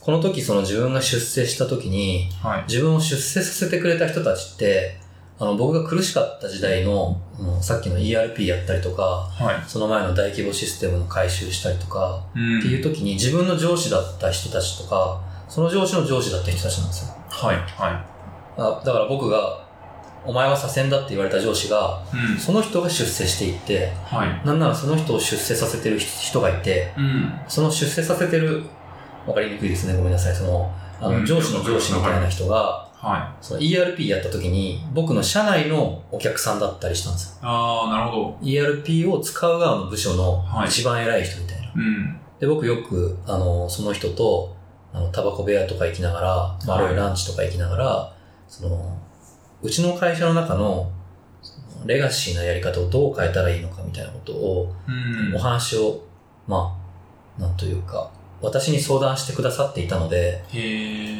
自分なりにそういう話を、僕はこうやって思いますっていう話をしていたのが、うん。まあトモトっていうやつがいるんだっていうのを知っていただくきっかけになって、はその方々がまあ出世された時に、い。自分、まあ、2015年にオープンイノベーションやるために、そういえばトモトってやつがいてねと。はい。こいつちょっと、なんか変なんだよ と。人の言うこと聞かないんだよと。はい。はい。でただなんかその、やらせたら、その、頑張るやつだからと。うんまあ、そんなような、まあ、ちょっとなんかドラマの話があったっへーていうのは聞いていて、はい。それでなんかお声がけいただいたという、やっぱり見てくれてた人がいたんですよね。うん。いいっすね。そういうちゃんと評価してくれる人がいて、なんかそういう人とのちゃんとつながりがあるからこそ、まあ大企業というか、レガシーな企業の中でそうすねも、ちゃんと、こう、そういう人がちゃんとそ引き上げられていくようなは流れができていくってことですね。はいなるほどな。いやー、面白いですね。それは。うん、うん。そこからでも、あれですよね。最終的にはこう会社を出るという決断に至ると思うんですけど、い。はい。なんか、まあでもあれか、出世してからまた別のことをやり始めて、そこではどういうことされてたんですか出世してからはもうずっとイノベーションの担当ですね。あうの、ーんそこから 2, 2年あるかないかぐらいですけど、はい。もうずっとイノベーター担当みたいなうんことをやらされていて、はい。新規事業をやるか、あの、事業じゃなくても、その現、現行のサービスをガラリと変えるとか、うんあ、の、社内の生産性を劇的に変えるための、まあ、その、コーポレートプロジェクトをやれとか、はい。とにかく、その、まあ僕自身は IT の人間なので、うん。 IT 使って何か変えろと言われてやってました。なので、具体的に最初にやったのは、はい。あのーまあ、AI を使って、あのー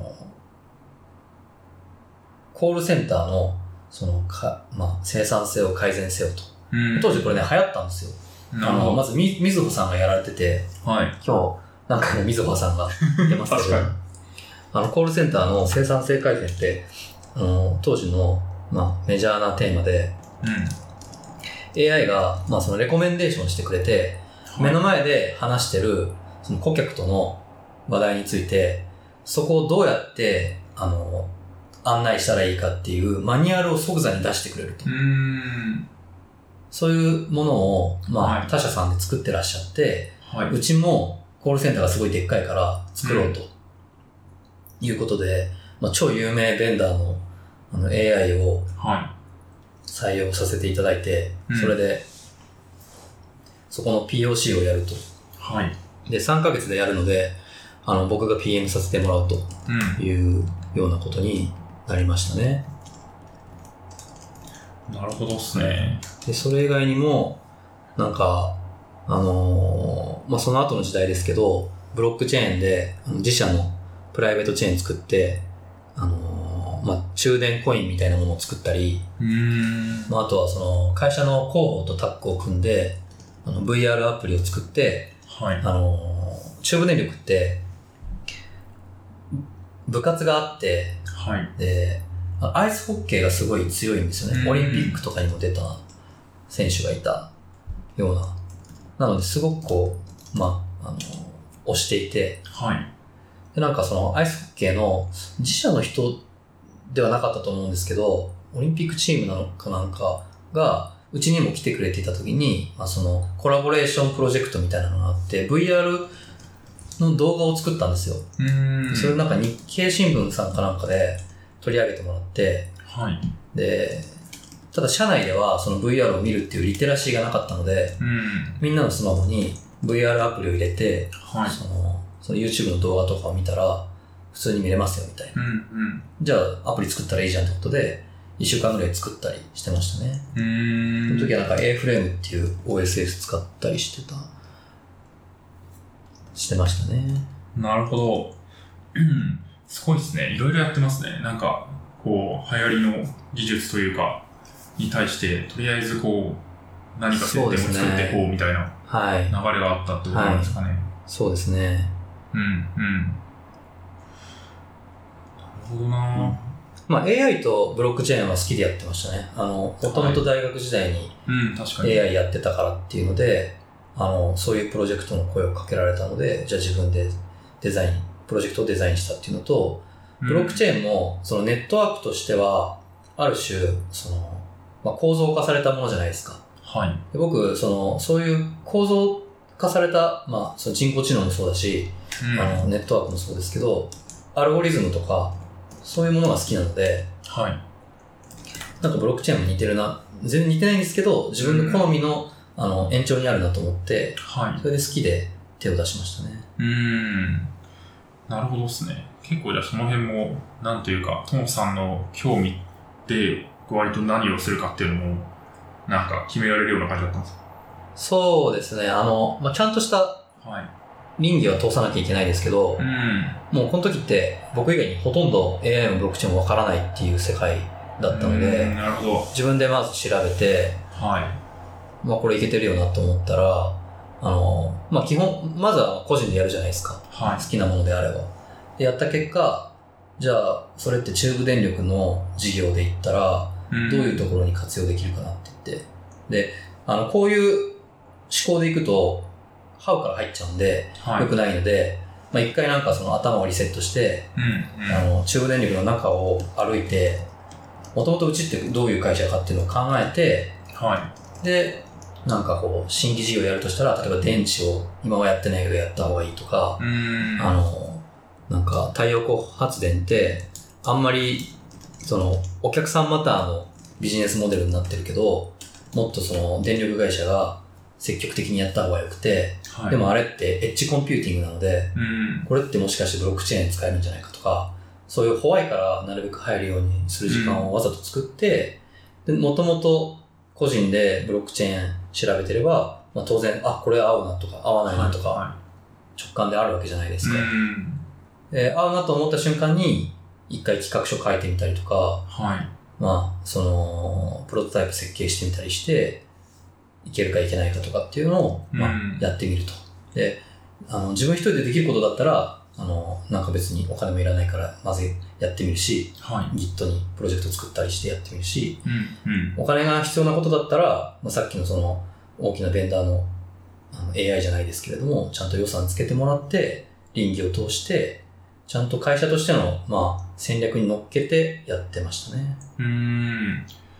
いや、いいっすね。やっぱ、なんか結構、オープンイノベーションって、こう、まあ、流行ってるじゃないですか。はい。で、まあ、なんか大企業がちょっと新しいことやりたいって言って、まあ、例えばベンチャーと競合しますみたいなうん話あるけど、やっぱりなんか、結局、テクノロジー、じゃあこのベンチャーはこのテクノロジー持ってます、じゃあそれ使ってなんかやってよみたいな話になっても、なんか自社のことが分かっていて、かつそのテクノロジーについて分かってる人、どっちも分かってる人がいないと、なんかその使いどころって何なんだっけとか、うん。なんか事業的な意味って何なんだっけみたいなところって見つけられない気がしていて、うん。まさになんか、こう、トモさんみたいな人がそこの中部電力の中にいたっていうのは、すごいいいことだったんだなっていうのは聞いてて思いましたね。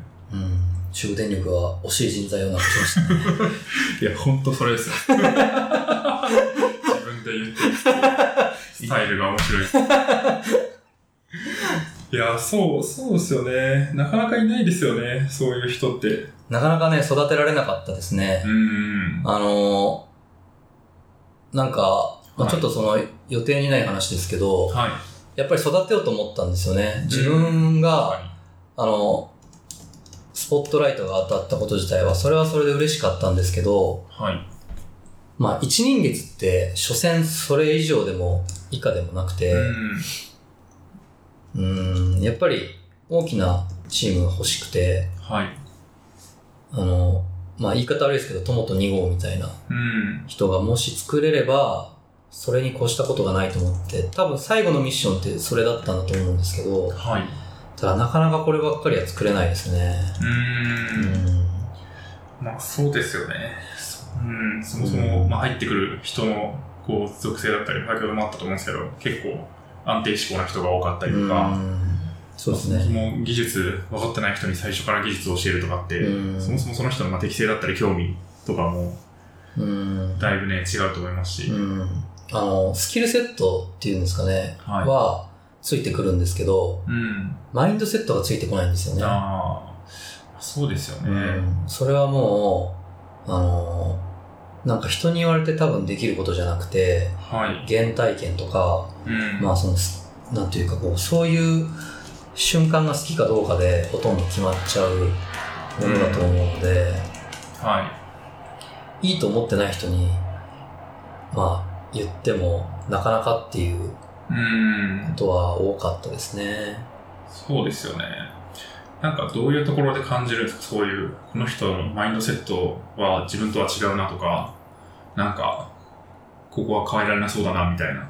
うーん、まずですね、はまあ本人のせいじゃないのかもしれないけど、他人に決めてもらうっていうのがい。うん。字についちゃってる。はい。自分で何も決めないっていう、うん。そういうのはやっぱり一番ハードルが高いと思いましたね。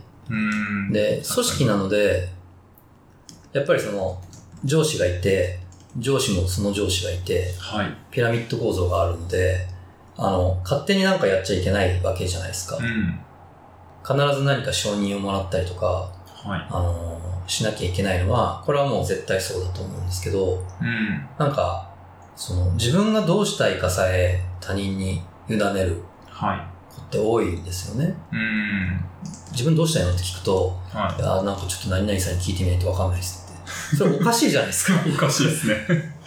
どうしたいのっていうのは主観でしかないので、ん別に、ただ主観で思ったこと言えばいいのに、うん。なかなかでも仕事でそれ、やりたいことなんなのって聞かれないと、うん、そそうなんですかね、部署がやりたいことが自分のやりたいことになってしまうとか、うそうそうそういう思考しかしてないとそうなっちゃいますよね。うん。だから、やっぱりイノベーションとか言ってても、はこう、イノベーションってそもそも、最初の始まりって、みんながいいと思ってないことをい。うん。やったら、なんか意外と結果が出ちゃって、はい。それがデファクトスタンダードにいつの間にかなっていくことを言うじゃないですか。はい。だけど、その、最初にそれをやろうと思わなければ、イノベーションも何もないじゃないですか。うんまあ、よく言われると思うんですけれども。そうですよね。でその最初っていうのは、やっぱり突き詰めると、そこをやろうと思った個人の中にしかなくて、うん。なんかこれやるやるとダメって言われるかもしれないけど、ちょっとステルスでやってみようとか、はまあ、その自宅でまずやってみて、いけてたら企画書書いてみようとか、い。そうん。の1回目がダメでも2回目別の人に喋ってみようとか、なんかその失敗を恐れないようにしないとは生まれようがないですよね。い。うん。確かにそうですよね。まあ、いきなりね、じゃあ、イノベーションしますって言って、100人のチーム作って、さあやれって言っても、そういうもんじゃないじゃないですか。うん。なので、多分個人の突破力みたいなのが必要で、でもそこの突破するっていう時のまあモチベーションだったりとか、なんかその直感みたいなもの、これでやったらいけるみたいな。うん。で、多分自分がやりたいとか、自分がものすごい興味惹かれるとか、うん。割とそういう個人的な動機づけだったり、まあ、主観的な動機づけっていうのが必要になるってことですね、きっと。うん。そうだと思いますね。会社、組織人になってしまうと、それがどんどんこう削られていくみたいな。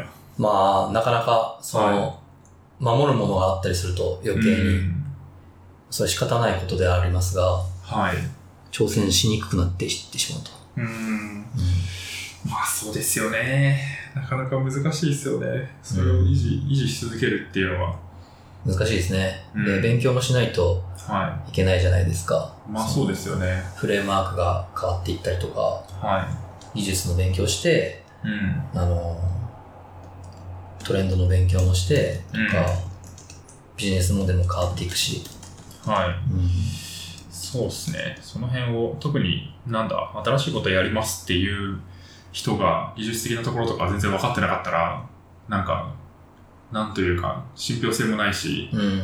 まあ、叩かれ、叩かれやすいというか、別にやるべきことやってる人が勉強しなくても、なんかやるべきことやってるんだねってなりますけど、うん。新しいことやりますって言ってるのに、なんかよく分かってないって、何なんだって感じになると思うんうで、うん。ん。上滑りしちゃうんですよね。あの、議論が。うん、そうですよね。だから、まあ、そこもさらに自分に対する、なんというか、ハードルも高いというか、ちゃんと通しないといけないっていううん。部分の難しさはありますよね。うん。確かに。何なんですかね。大企業がそういう人を抱えるにはどうすればいいですかね。単純に外から取ればいいっていう話なのか、なんか、そういう採用フローで、まさになんかそういう、こう、なんだ、自由な発想をし続けてもらうためのうん。なんか、経済特区じゃないですけど、そういうなんか企業内特区みたいなのを作るのか、うん。何がいいんですかね。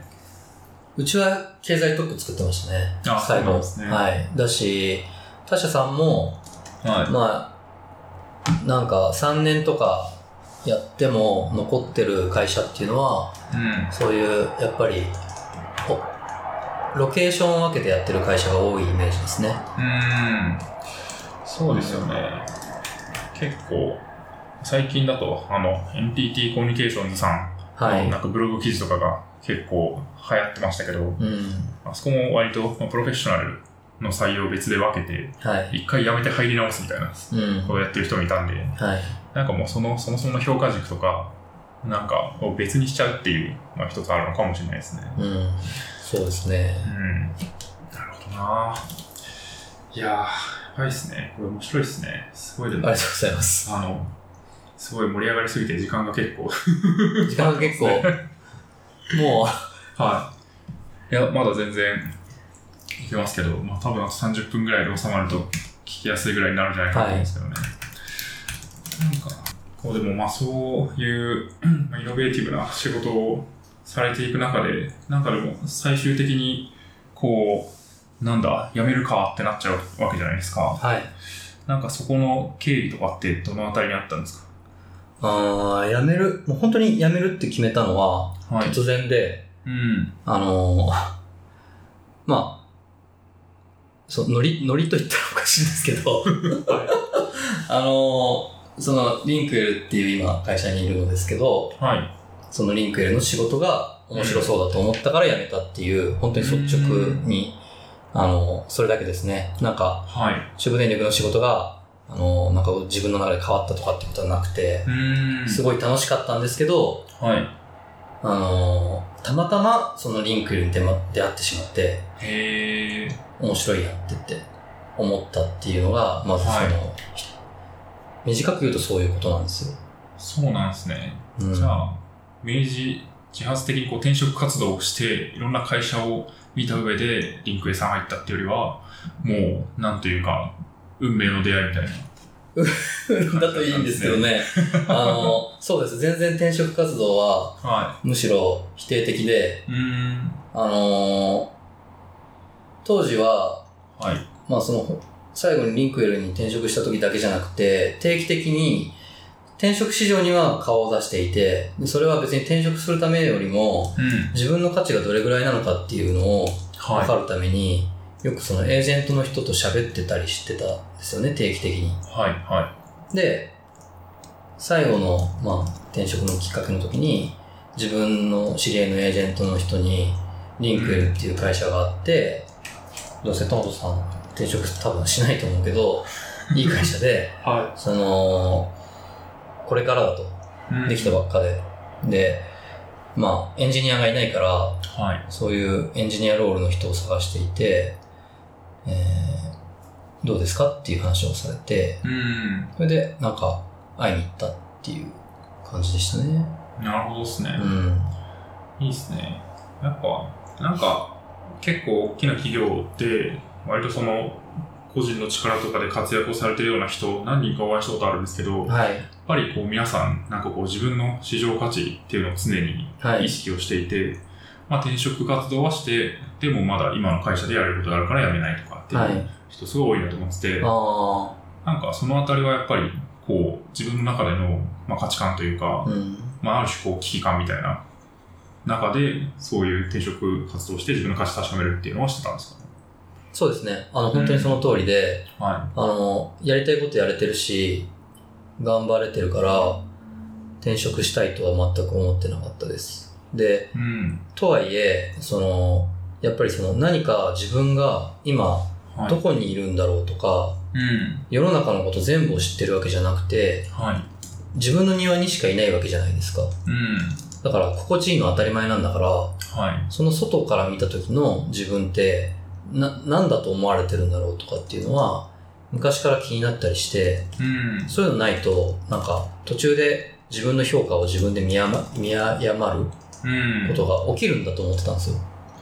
なるほどっすね。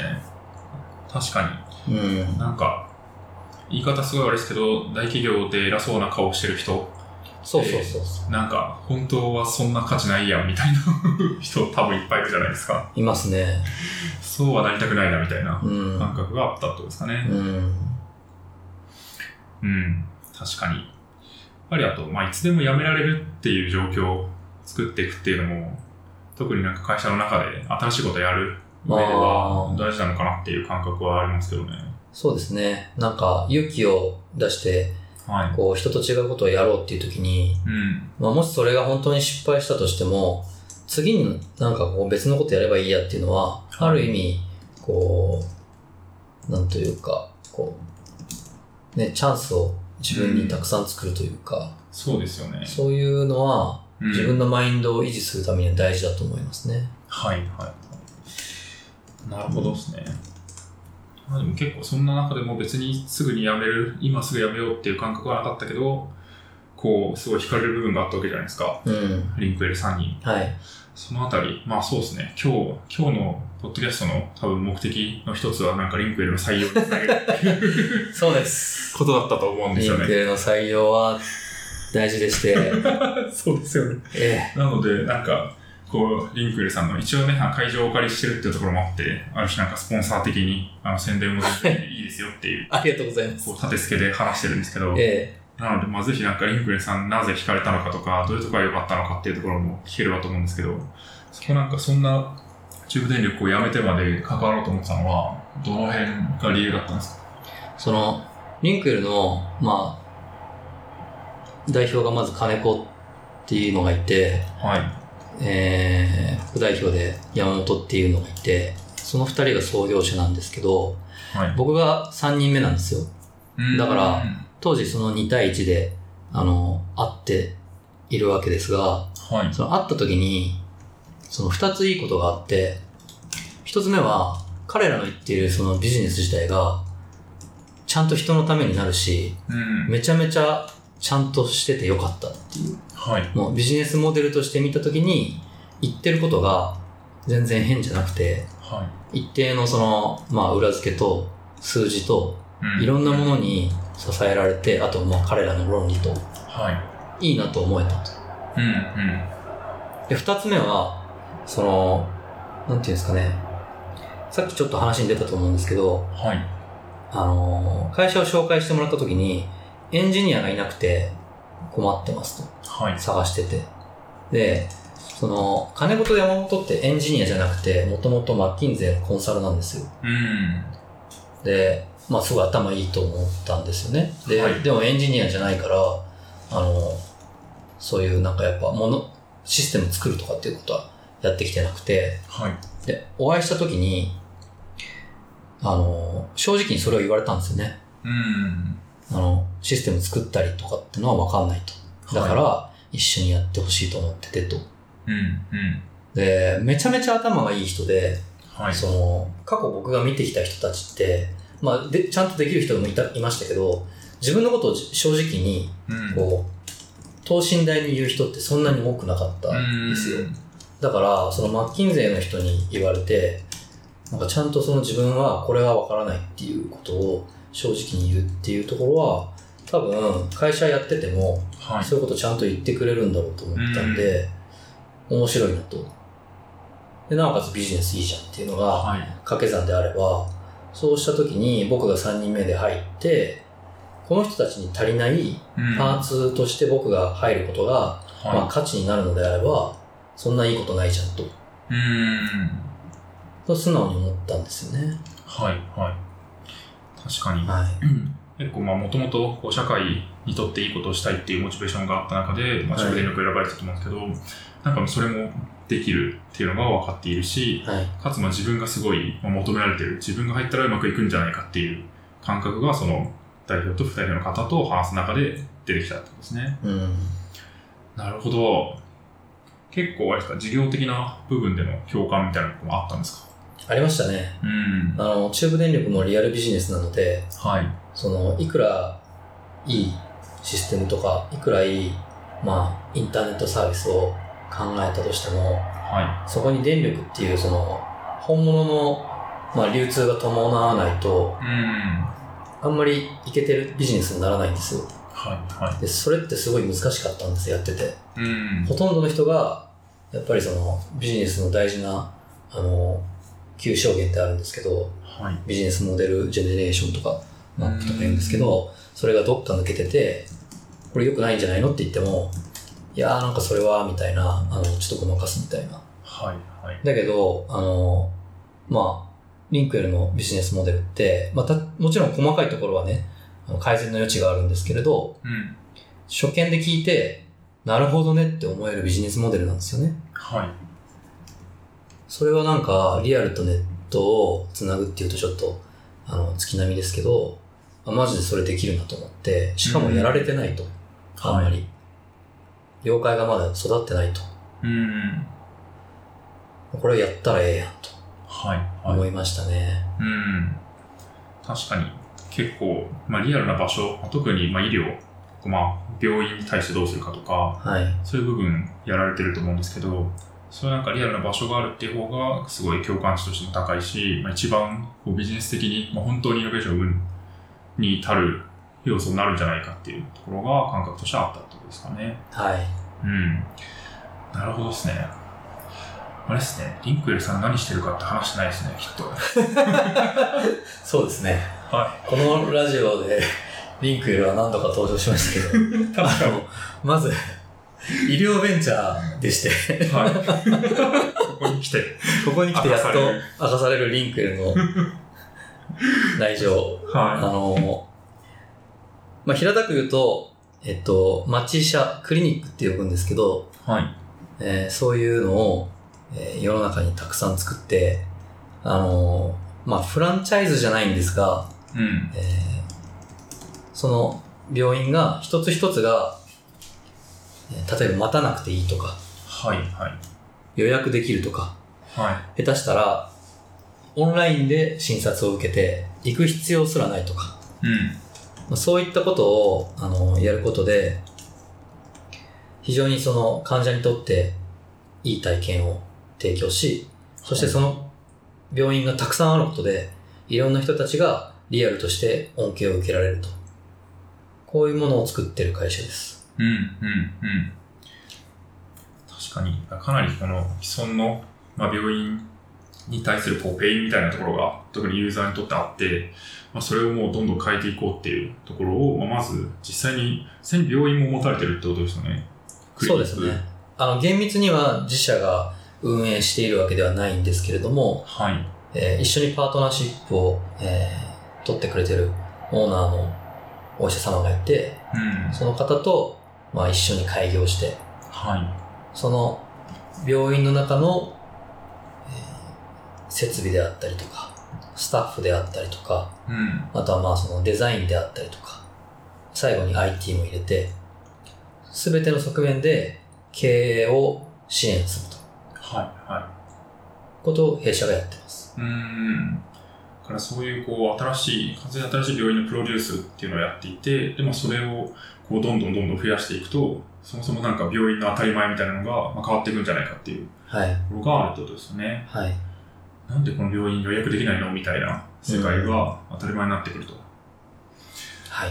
なるほど。確かにめちゃくちゃあれですね。もう、わかりやすく、こう、社会にとっていいことじゃないですか。そうなんですよ。 これはすごいいいですね。そうなんですよって言っちゃった。あすごい自社愛が伝わってきましたね、今。りがとうございます。ですよ、ね。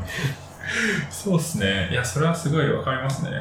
まあ、結構、いや僕が働いてる会社とかだと、割となんかこう、ウェブマーケティングを支援するっていうのが一番わかりやすい文脈で説明しやすくて、はい。なんかもちろん、こう、オフラインの場とつないでいって、なんかこう、ユーザーをちゃんと知っていこうみたいなのがあるんですけど、やっぱりなんかこう、実際のものがあったりとか、するわけじゃないので、結構わかりにくくて、うん。まあ、僕自身の共感ポイントってのはすごいいっぱいあるんですけど、なんかやっぱりそういうこう病院があって、それに来てる人がいて、その人が全然こう待たなくて済んでいて喜んでいるとか、なんかそういうのが、もう本当に実際に、あれですよね、クリニックに行かれて、そういう人を見たりもするわけじゃないですか。はい。それはすごくこう体験としていいですよね。そうですね。うん。明らかにその変化をはい。感じることができるというのが、やっぱりリアルビジネスの良さというか、うん、うん。まあ、そこはすごく特徴的な部分かもしれませんね。そうですよ ね。うん確かに。実際お仕事としては、まあまさに最初の一人目のエンジニアとして入られたと思うんですけど、もはい。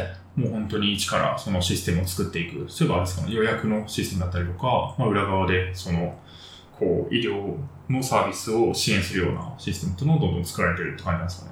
そうですね。最初に作ったのは、まさにおっしゃる通り予約をして、はい。した結果が病院のスタッフに伝わってう、ん。まあ、複数の方が予約されるので、一覧として管理されて、患者様の、えーその、診療に来るまでの体験を、うん。まあ、シームレスに持っていくためのシステムを作りましたね。はい、はい、はい、はでこれはまあ、手組みで、レイルズで作ったんで、い。うん。もう、時間がない中で、おおって作って、もうめっちゃプロトタイピングで作りましたね。そうなんですね。はい。やっぱりこう、早くそれを作って検証しないとっていうのはあるわけですよね、スタートアップの場合。そうですね。うん。その、病院を開業するマイルストーンがもう当時決まっていて、なるほど。私が入社する前に、もう、2018年の10月には、はい。開業しますって言われて、はで、僕、入るときに、8月1日で入ったんですよね。い。うん。でもどう考えたって間に合わないなと思って、絶対間に合わないって話をまずして、なるほど。確かにエンジニアいなくて8月1日に1人入りますっていうのでは、え確実に間に合わんえと。確実に間に合わないし、はまあ、ヨシンバシステムが組めたとしても、い。うん。リアルのビジネスなので、はい。あの、リリースして、現場にラーニングするところが、うん。絶対うまくいかないと。バッファーを持たないと。だはい。からダメだっていう話をして、うん。で、まあ、それは僕が言うようなことは、もちろんその二人も、もう最初から分かってて、はい。じゃあどうしようかっていうので、6月ぐらいに、僕が入る前に委託の方に、あの、まあ、手伝っていただいて、うん。一つチームを作って始めましたね。うーん。うんなるほどですね。それは間に合ったんですね。結果的には。それは3日前ぐらいにやりました ね。開業する前の3日前に。だいぶギリギリの、はいリリースやばかったですねだわけですね。はいなるほど。いやー、いいですね。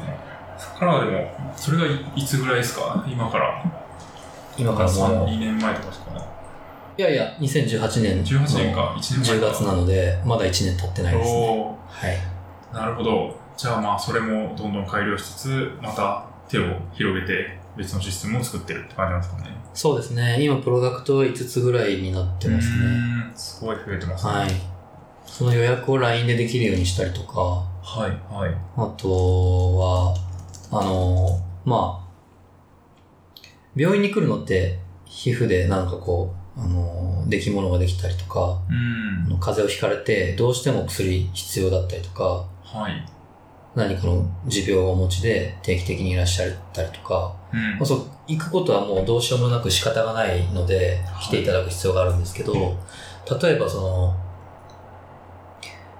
まあ、我々男性だと薄毛とかですね、はまあこういうものって、例えば、僕が薄毛で、い。うん。ガミさんが、リン、ガミさんもリンクへの社員になったとして、はい。僕がこう、薄毛の病院に入っていくところを見た、見てしまったがゆえに、はい。トモトさん、薄毛なんだみたい な、これってすごい、なんかこう、お互いに、うん。まあ、なんていうんですかね、恥ずかしい人もいるじゃないですか。まあそうですね。気にしてる人はいるでしょうね。センシティブなうん問題なので、こういうのって医療の世界にもたくさんあるんですよね。はい。じゃあ、今時 LINE 電話したりとか、その、まあ、スカイプだったりとかでビデオチャットしたりとか、別に普通なことなので、うん。スマホとかで、まあ、来てないんだけど、そのまあ、ちょっとこう、頭皮を確認したりして、はい。あの、そういう診察をしたりしてもいいんじゃないかっていうことで、そういうプロダクトも今作っている最中です。うーん。すごいですね。なんか何作るかとかって、もう本当に社内で議論をして、まあここをシステム化した方がいいとか、ここをこう変えると UX がこう良くなるんじゃないかみたいなのをもう日々議論されてるって感じなんですよね。そうですね。基本的にはもう、あの、ビジョンから、はい。えっと、ミッションに落として、で、事業としてどういうポーションで何をしたらいいかっていう話をして、うーん。あの、必ず、フォワットに入ってきますね。うーん。何をしようと。な何をやったら人が幸せになるんだろううとー。ん。で優先順位をつけて、はい。やった方がいいことに関して、えー基本的には IT が必要だと思うので、うん。じゃあウェブでやるのか、アプリのマーケットでやるのか、はい。その、まあ、アプリなんだけど LINE みたいな、すでにあるプラットフォームに乗っかるのかとか、うん。うん。そういったことを、まあだんだんブレイクダウンしていくっていうようなやり方になりますね。なるほどですね。それもでも、こう自社でこうプロデュースされてるこうクリニックがあるっていうところでもうすぐにこう試せるわけじゃないですか。はい。そこをなんかもう全部、こう、ある程度こう自社が、まあなんというか、コントロールできる範囲の中に、はい。まあ、作る部分と、なんかそれを試す部分と、まあ、それを実際にじゃあこう運用に載せる部分、全部持たれてるっていうのは、なんかこうめちゃくちゃ早そうだし、すごい、めちゃくちゃ面白そうですよね。本質的な仕事に集中できる感がありますね。あーありがとうございます。うん。その、カスタマーサクセスみたいな部分が、は多分自然と存在しているところっていうのは強みだと思いますねい。うーん。実際に1店舗目に作った病院をあはる種 R&D の位置づけとしてい。うん。置いてそこでスタッフにライトの説明をして機能をリリースするってことはやっていてはで当然ハレーションもい。。起きますすね、そのクレームというか、まあ、なんでこんな風にしたんだみたいなはい。話も場合によっては出るんですけれども、うん。そのなんでそれを言われてるのかっていうのは直接聞けるのでうん。あそういう風に感じるのねとかはい。はこっちが思ってもいないようなことをい。うん。言ってきたとか、まあ、こっちのアイデアを上回ってることを言ってくれたとかですねはい。そのなんかシナジーが生まれやすいですよねうん。確かに、そこもまたなんかリアルビジネスならではの感覚がありますよね。そうですねうん。なるほどな日々はめちゃめちゃ詰められてますい。なぜこうなっているんだみたいなのを。なんかはいこれどうすればいいんだみたい なななんかこの時なんなんでこうなるんだみたいな一つ一つのその、まあ、ウェブの挙動とかですね、はあのースマホの端末ごとにブラウザごとにちょっとした挙動が合わなかったりするわけじゃないですい。か、まあそうですよね。えーまあ、朝から呼び出しを していただいたりしてですね、なるほど。え確かに、まあ病院の業務としては日々あるわけですかーら。えー非常に正しいことを言ってもらうんですよねうん。で、まあ、それ患者さんがあの、はい嫌な思いをしするのは良くないですしうんうん。あの、その患者さんが困惑して、それを、えー教えること、まあ、指導、まあ、ごめんなさい、あの説明することのできないスタッフっていうのもはい。同時に辛いと思うんですよね。うん。だからそこに対しては、ケアしていかなきゃいけない、ければ、していかなきゃいけないなとうんうん。思いますね。確かに、そうですね。結構でもあれなんですか、これからこう採用増やしていこうみたいな感じなんですかリンクエルの、その、はい。カスタマーサクセスみたいな採用ってことですかあというよりはまあ全体的に、もう特に今回だとまあエンジニアかなと思うんですけど、はい。増やしていこうとしてます。もうめちゃめちゃ増やしたいと思ってはい。やってますね。うん。あの、もちろん、その投資に対して、はあの、バランスはありますけれども、い。うん。うん。まあ、やっぱりパワーをかけなきゃいけない時期に入ったと思うので、エンジニアをたくさん取りたいと思ってますね。うん。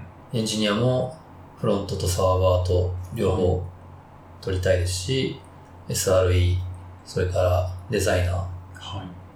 まあ、基本取りたいですね。うん、まあそうですよね、もう本当、人がいないからこそ、なかなか作りたいシステムを作れないみたいなそうですね感。覚があると思うんで、そこをどんどんスピード上げていくために増やしていこうっていうところですよね。はい。確かに。結構、まあ僕、今の会社入った時が30人とかだったんで、まあ、なんか、多少もうちょっとあの大きくなってから入った感覚があって、はい。なんかでも、今、エンジニアで何人ですかフルタイムだと。エンジニアでは4人です。い。4人ですもんね。はい。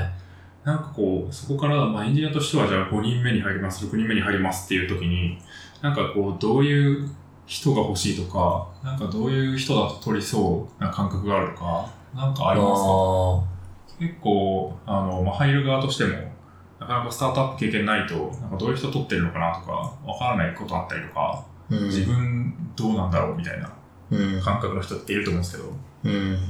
この辺ってイメージとかありますありますね。あの、まずは、その、自分を、まあ当たり前なんですけど、自分を持っていてほしいですよね。かうん。その、まあリンクエルに入ってきた誰にも言えることなんだと思うんですけれども、はい。やっぱりみんな元のキャリアとか原体験が違ったりするので、うん。うん。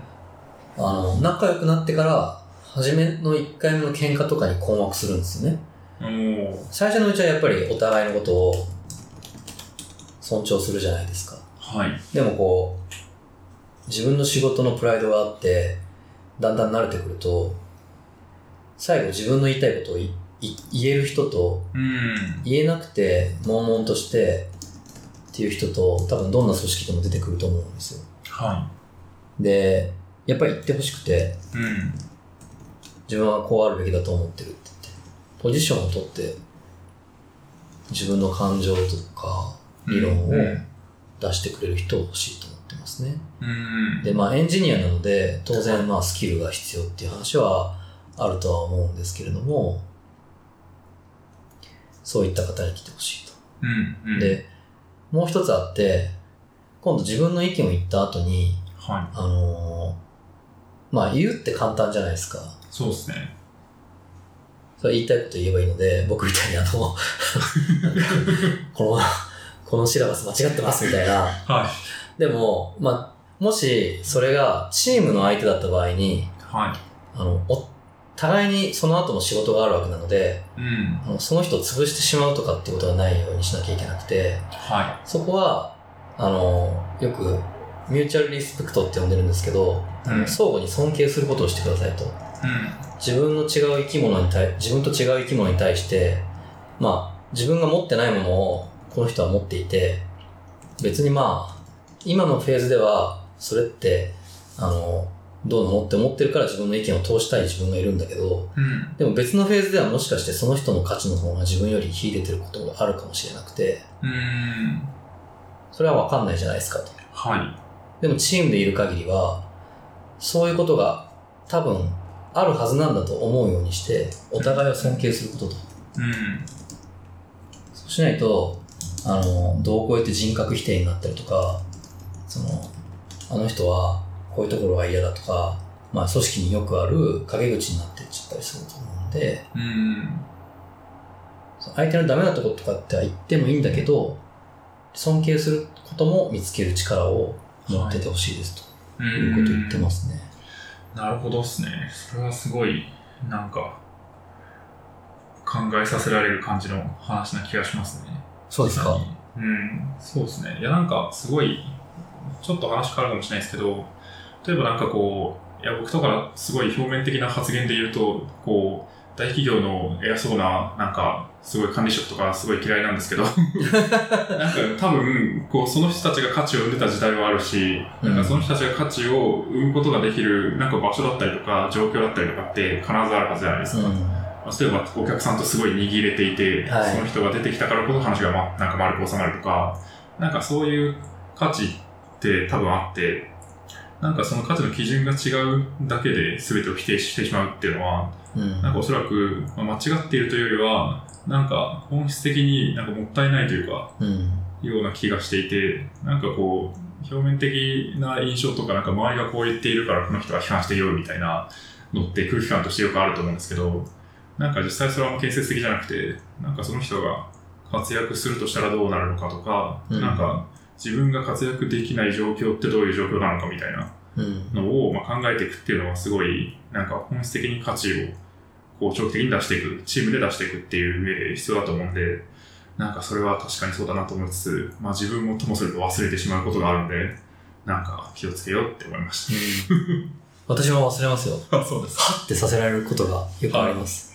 はい。うん、あそうですよね。うん。特にまあ自分を持っていればいるほど、多分自分のポジションとか自分としてのプライオリティみたいなのがあると思うので、なんかこう、それで一体見るっていうことがまあ習慣づいてると思うんですけど、なんかその中でもそれぞれがそれをやっていて、で、ふと、なんかまた神の視点に立って、なんか相手の立場だとどうなんだろうみたいなのをまあ考えられるような、なんかその多分どっちによってもダメだと思うんですよね。うん。なんかその、 自分の主観で話すときと、なんかこう、ある種バランスを取るとか、はい主観的に何か話すときとか、なんかそれをいい感じのバランスで行き来できるっていうことがすごい重要なような気がしますよね。そう思いますね。うん。確かに、まあ、なかなかいない気もしますけどね。結構難しいですよね。難しいですね。うん。確かにな。人間が一番難しいなって、はい。ずっと思いますね。うん。確かに、機械とかプログラムとかの方が簡単って感じですかね。うん。よほど、はい。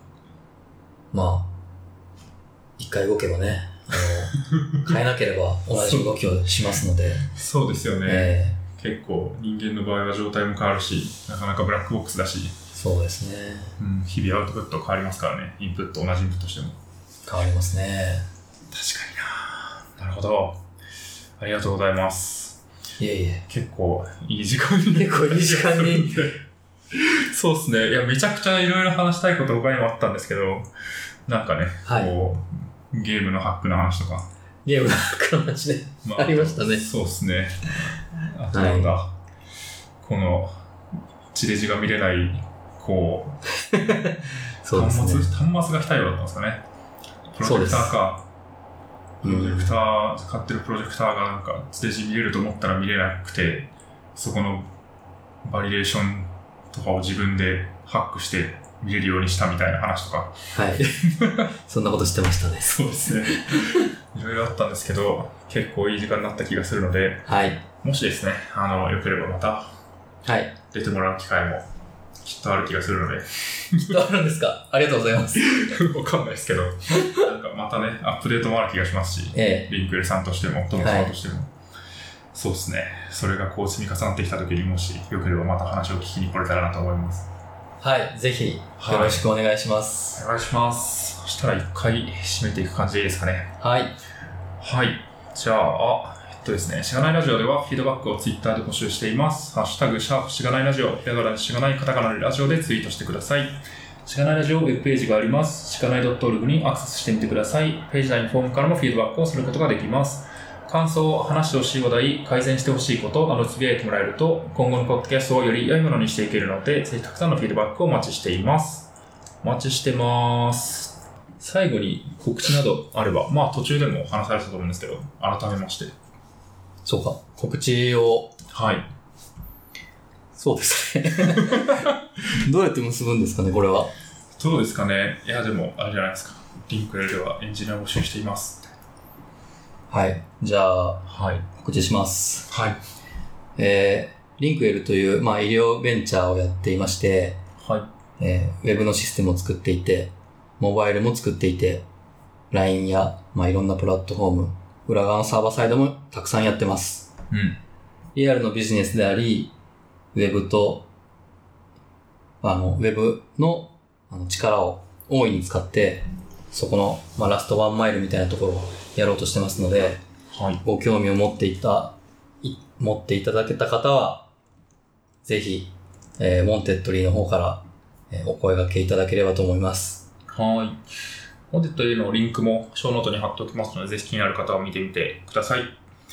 割となんかカジュアルに話を聞きたいぐらいでも、こう、なんというか話を聞きに行きたいボタンとか押してもいい感じじゃないですいいです。かね。お全然いいです。はい。ランチおごるとか書いてあったと思い ます。じゃあちょっとご飯のご飯代浮かしがてら話を聞きに来てもいいわけで すね。いいです。はい。はいそれぐらいの権限は私にはあります。さすが CTO だ。そうですね。はい。じゃあぜひ気になる方は、まあ、トモスさんがね、出てくることも全然あると思うので、ぜはい。ひトモスさん自体に興味がある方もね、これを聞いてたらあると思うんで、はい。はい。ぜひ、あの、アプライお願いします。お願いしますお願いします。えー、知らないラジオ最初、あの、緊張されてるという話がありましたが、実際話してみていかがでしたでしょうかいや、めっちゃ緊張しました。本当ですか、はい。まだそれは解けないですか少しは、はいあの、解けましたけれども、本当ですかえうん。いや、でも、すごい面白い話がいっぱい聞けてよかった気がしますね。特に、まあなんか大企業の中での、こう、ハックだったりとか、まあ、イノベーションの起こし方みたいなえはい。ところのまあヒントがすごいあったような気がするので、ありがとうございます。はい。僕はすでにね、あの、そこから出してしまったんですけれども、またなんかね、いやでも、全然、こう、ベンチャーとかスタートアップに行った人が、そっちに戻っていくっていう流れも、もっとあった方がいいと思うんですよね。うん。そういう中で、やっぱりなんか、いろんな、まあ、人物、金とかをめちゃくちゃ持ってるわけじゃないですか、はい大企業の方が。で、そういうところをいかに巻き込んでいくかっていうのは、多分、うん本当にイノベーションを起こすってなると大事になってくると思うんで、うん。なんかそっち側に戻っていくとか、まあ、そこと協力して一緒にオープンイノベーションとか、まあ、そういう新しいことやっていくってなると思うんで、うんなんかすごい、そっちに戻るキャリアも考えてもいいかもなって思いました、僕も。 本当ですかはい。 ?F に。 F かはわかんないです。そうですね。あの、 は別に F でなくても貢献はできますね。そうですね。